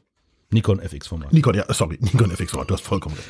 So. Man kündigt acht K Video an und ähm, ich denke, oder ich hoffe für Nikon, man hat aus dem Desaster bei Canon, was die R fünf, R sechs betrifft, gelernt und einem ist klar, dass wenn man acht K ankündigt, dann liefert man auch acht K und zwar nicht nur drei Minuten lang, sondern äh, war mindestens neunundzwanzig Minuten und neunundfünfzig Sekunden. Ohne, dass die Kamera zu einem Klumpen zerschmilzt. So. Ja. Ähm, es wird auch ein Stacked-Sensor sein. Das haben wir bei der, bei der Alpha eins schon äh, gesehen. Ja, Stacked-Sensor bedeutet, der ist sehr schnell auslesbar ja. elektronisch. Da kommen wir so ein bisschen halben Weg zu ja. diesem Global Shutter, genau. den wir eben besprochen haben. Genau. Es geht halt sehr, sehr schnell, einen Stacked-Sensor auszulesen. Das ist der Hauptvorteil. Mhm. So, und dann gibt's natürlich so diese üblichen, sage ich mal, in der Pressemitteilung, die hat das ja noch mal reingeschrieben, so diese üblichen Marketing-Sätze, sage ich mal, bahnbrechende Nikon-Technologien, beispielslose Erfahrung, dank herausragender Leistung in der Bedienbarkeit. Ja, also lange Rede, wenig Sinn. Technologie wissen wir noch nicht, was noch dazu kommt, aber was relativ sicher ist, ist eine Kamera mit integriertem Hochformatgriff, also äh, das, was bisher bei Nikon D sechs S hieß, glaube ich, mit Spiegel. So, und wie gesagt, und die offizielle Vorstellung soll noch zweitausendeinundzwanzig sein. Preis ist nicht bekannt, aber ich, ich mutmaße mal nur, sollte es da dieses Sportevent in Tokio geben, dann wird man bestimmt, wenn man ganz genau hinguckt, Kameras mit abgeklebtem Modellschild sehen. Und alles Mögliche wird abgeklebt sein, einfach ja. um das Ding äh, da zu, zu testen, wo es ja auch hingehört. Das muss man ganz klar sagen. Ja. Auch hier riecht alles nach Profi-Anwender, jemand, der damit sein Geld verdient, und zwar ähm, mit robustem Werkzeug, was wahrscheinlich auch sehr schnell sei, ist. Und, ähm, und die acht K, die gibt's halt so dazu. Sag ich jetzt mal ja. vorsichtig. Genau. So, die Pressemitteilung ist vom zehnten dritten zweitausendeinundzwanzig ja. gewesen, die uns dazu vorliegt und aus der wir so stellenweise zitiert haben. Da steht ansonsten wirklich nicht viel drin. Genau. Das, das was man rauslesen konnte, haben wir euch gerade nahegebracht. Genau das. So, jetzt äh, das, was ich im Netz hörte als Kommentar von jemandem, der sagt, das Geilste daran ist, dass es endlich mal wieder eine Kamera für große Hände. Mhm. Also dieser Wahnsinn, alles immer kleiner zu machen, kleiner, mhm. kleiner, kleiner, das führt ja dazu, dass die Gehäuse kleiner werden. Das ist zwar mhm. ganz schön. Mhm. Und ich weiß, dass sich die Entwickler da auch mega freuen, wenn sie was sehr Kleines machen können. Mhm. Und das funktioniert immer noch mhm. toll. Aber unsere Hände werden ja nicht kleiner. So, und die Kamera, die soll angeblich wieder in richtige Pranken passen. Ja, ich glaube, das ist vielleicht auch so ein bisschen so eine Wellenbewegung, sage ich mal. Ich habe das gerade vor kurzem ja, genau. in dem Beispiel gesehen, in einem Video, ich weiß nicht mehr von wem und was und wo. Wenn ihr das wisst, dann schreibt es mal in die Kommentare hier unter, dem, äh, unter der Podcast-Folge. Aber da sagte jemand, das haben wir ja aber in anderen Bereichen der Technologie auch erlebt. Wir haben riesige Mobiltelefone gehabt. Die sind dann bis zu winzig klein geworden, so auseinanderklappbar, und man konnte die Tasten mit den Fingern gar nicht mehr treffen. So klein. Nee, da brauchte man so eine Art Zahnstocher. Genau. Ja. Dann ja. wurden die wieder größer, so wie Telefonzellen. Ich sag mal, bis zu faltbar. Ja, ihr wisst, wovon ich rede. Ja, also hat man sich plötzlich so ein iPad ans Ohr gehalten. Ja, und das ist das äh, Phablet. Da gab es extra den Begriff für, das Phablet. Äh, so, und, und jetzt geht's wieder in eine Richtung, äh, das hatten wir auch bei Apple zuletzt gesehen, dass sie wieder kleiner wird. Gut, das ist jetzt nicht der Verkaufsschlager schlechthin, was ich so höre, aber wir haben mindestens einen Fan von kleinen Telefon- Smartphones hier in der Sendung, hm. nachdem der ein sehr großes hatte. Oder ich glaube, du willst ja was Kleineres kaufen als das acht Plus. Wenn. Ja, was Kleineres, aber nicht das Mini. Das zwölf Mini ist, äh, ja, weiß ich nicht, wer, wer das haben will, aber... Gut, dass es das gibt für die Leute, die es gerne hätten. Das finde ich zu klein, okay. zu, zu unhandlich. Zu, wenn ich jetzt gucke, ich meine, ich habe mal mit einem iPhone drei G angefangen. Ja. Danach kam das iPhone vier. Ja. Und das steht bei mir noch auf dem Nachttisch ja. und dient mir als äh, Nachtuhr. Ja. Wenn ich mir das iPhone vier angucke, von, als ich das damals aktuell habe, fand ich das das Größte. Das war das geilste Telefon überhaupt. Das hat so, ein Riesendisplay.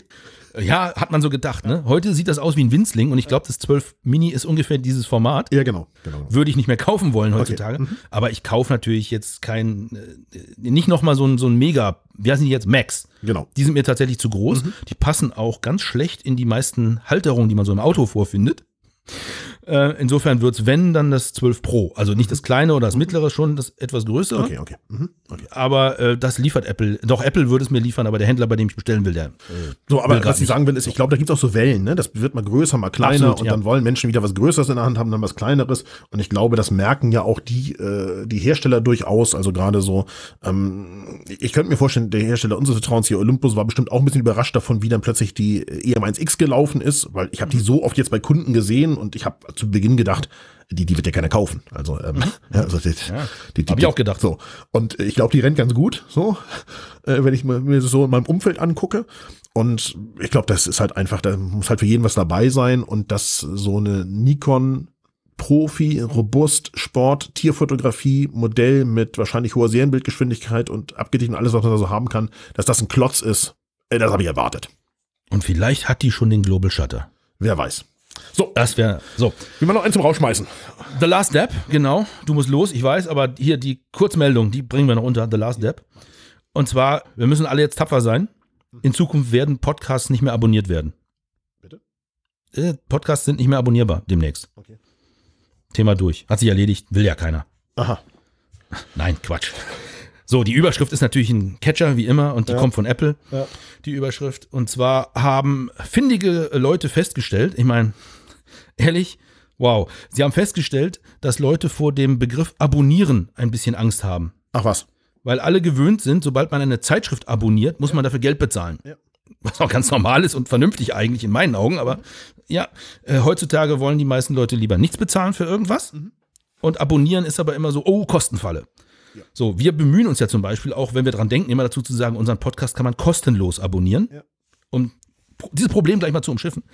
Aber Apple hat jetzt gesagt, so, das machen wir anders. Die, ähm, der Abonnieren-Button, den es ja. in der Podcast-App von Apple gibt, ja. der heißt demnächst nicht mehr abonnieren, sondern da steht folgen.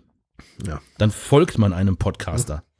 Sehr schön. So, und da haben die Leute ja dank Social Media gelernt, Folgen ist meistens was Kostenloses und hat keine Folgen. Deswegen folgt man. Ja, gut. Es ist ein bisschen lächerlich, aber...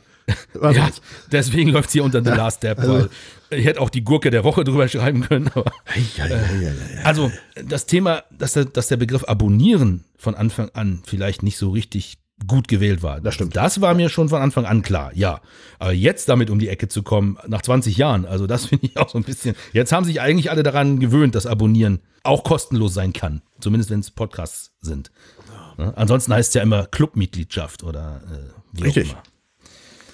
Ja. Naja, folgt uns. Ja. Folgt uns in Zukunft ganz einfach. Auf jeden Fall. Abonniert uns in allen anderen Softwares, die noch Abonnieren anbieten. Abonniert uns, es ist kostenlos in unserem Richtig. Fall. Auf jeden Fall. Aber demnächst folgen. Ja, wie ihr das macht. Auf jeden Fall, ihr hört uns und wir hören uns hoffentlich bald wieder. Ja, vielen lieben Dank fürs Zuhören. Für alle, die, die bis zum Ende hier durchgehalten haben. Äh, vielen lieben Dank dir, Dieter, fürs Aufnehmen. Und ja, wie immer, gerne. Bis demnächst. Die, die Arbeit geht ja jetzt erst los, das weißt du. Ich weiß. Das Produzieren ist hier immer ja. das, wo ich die längsten Zähne bei kriege. Aber das stimmt.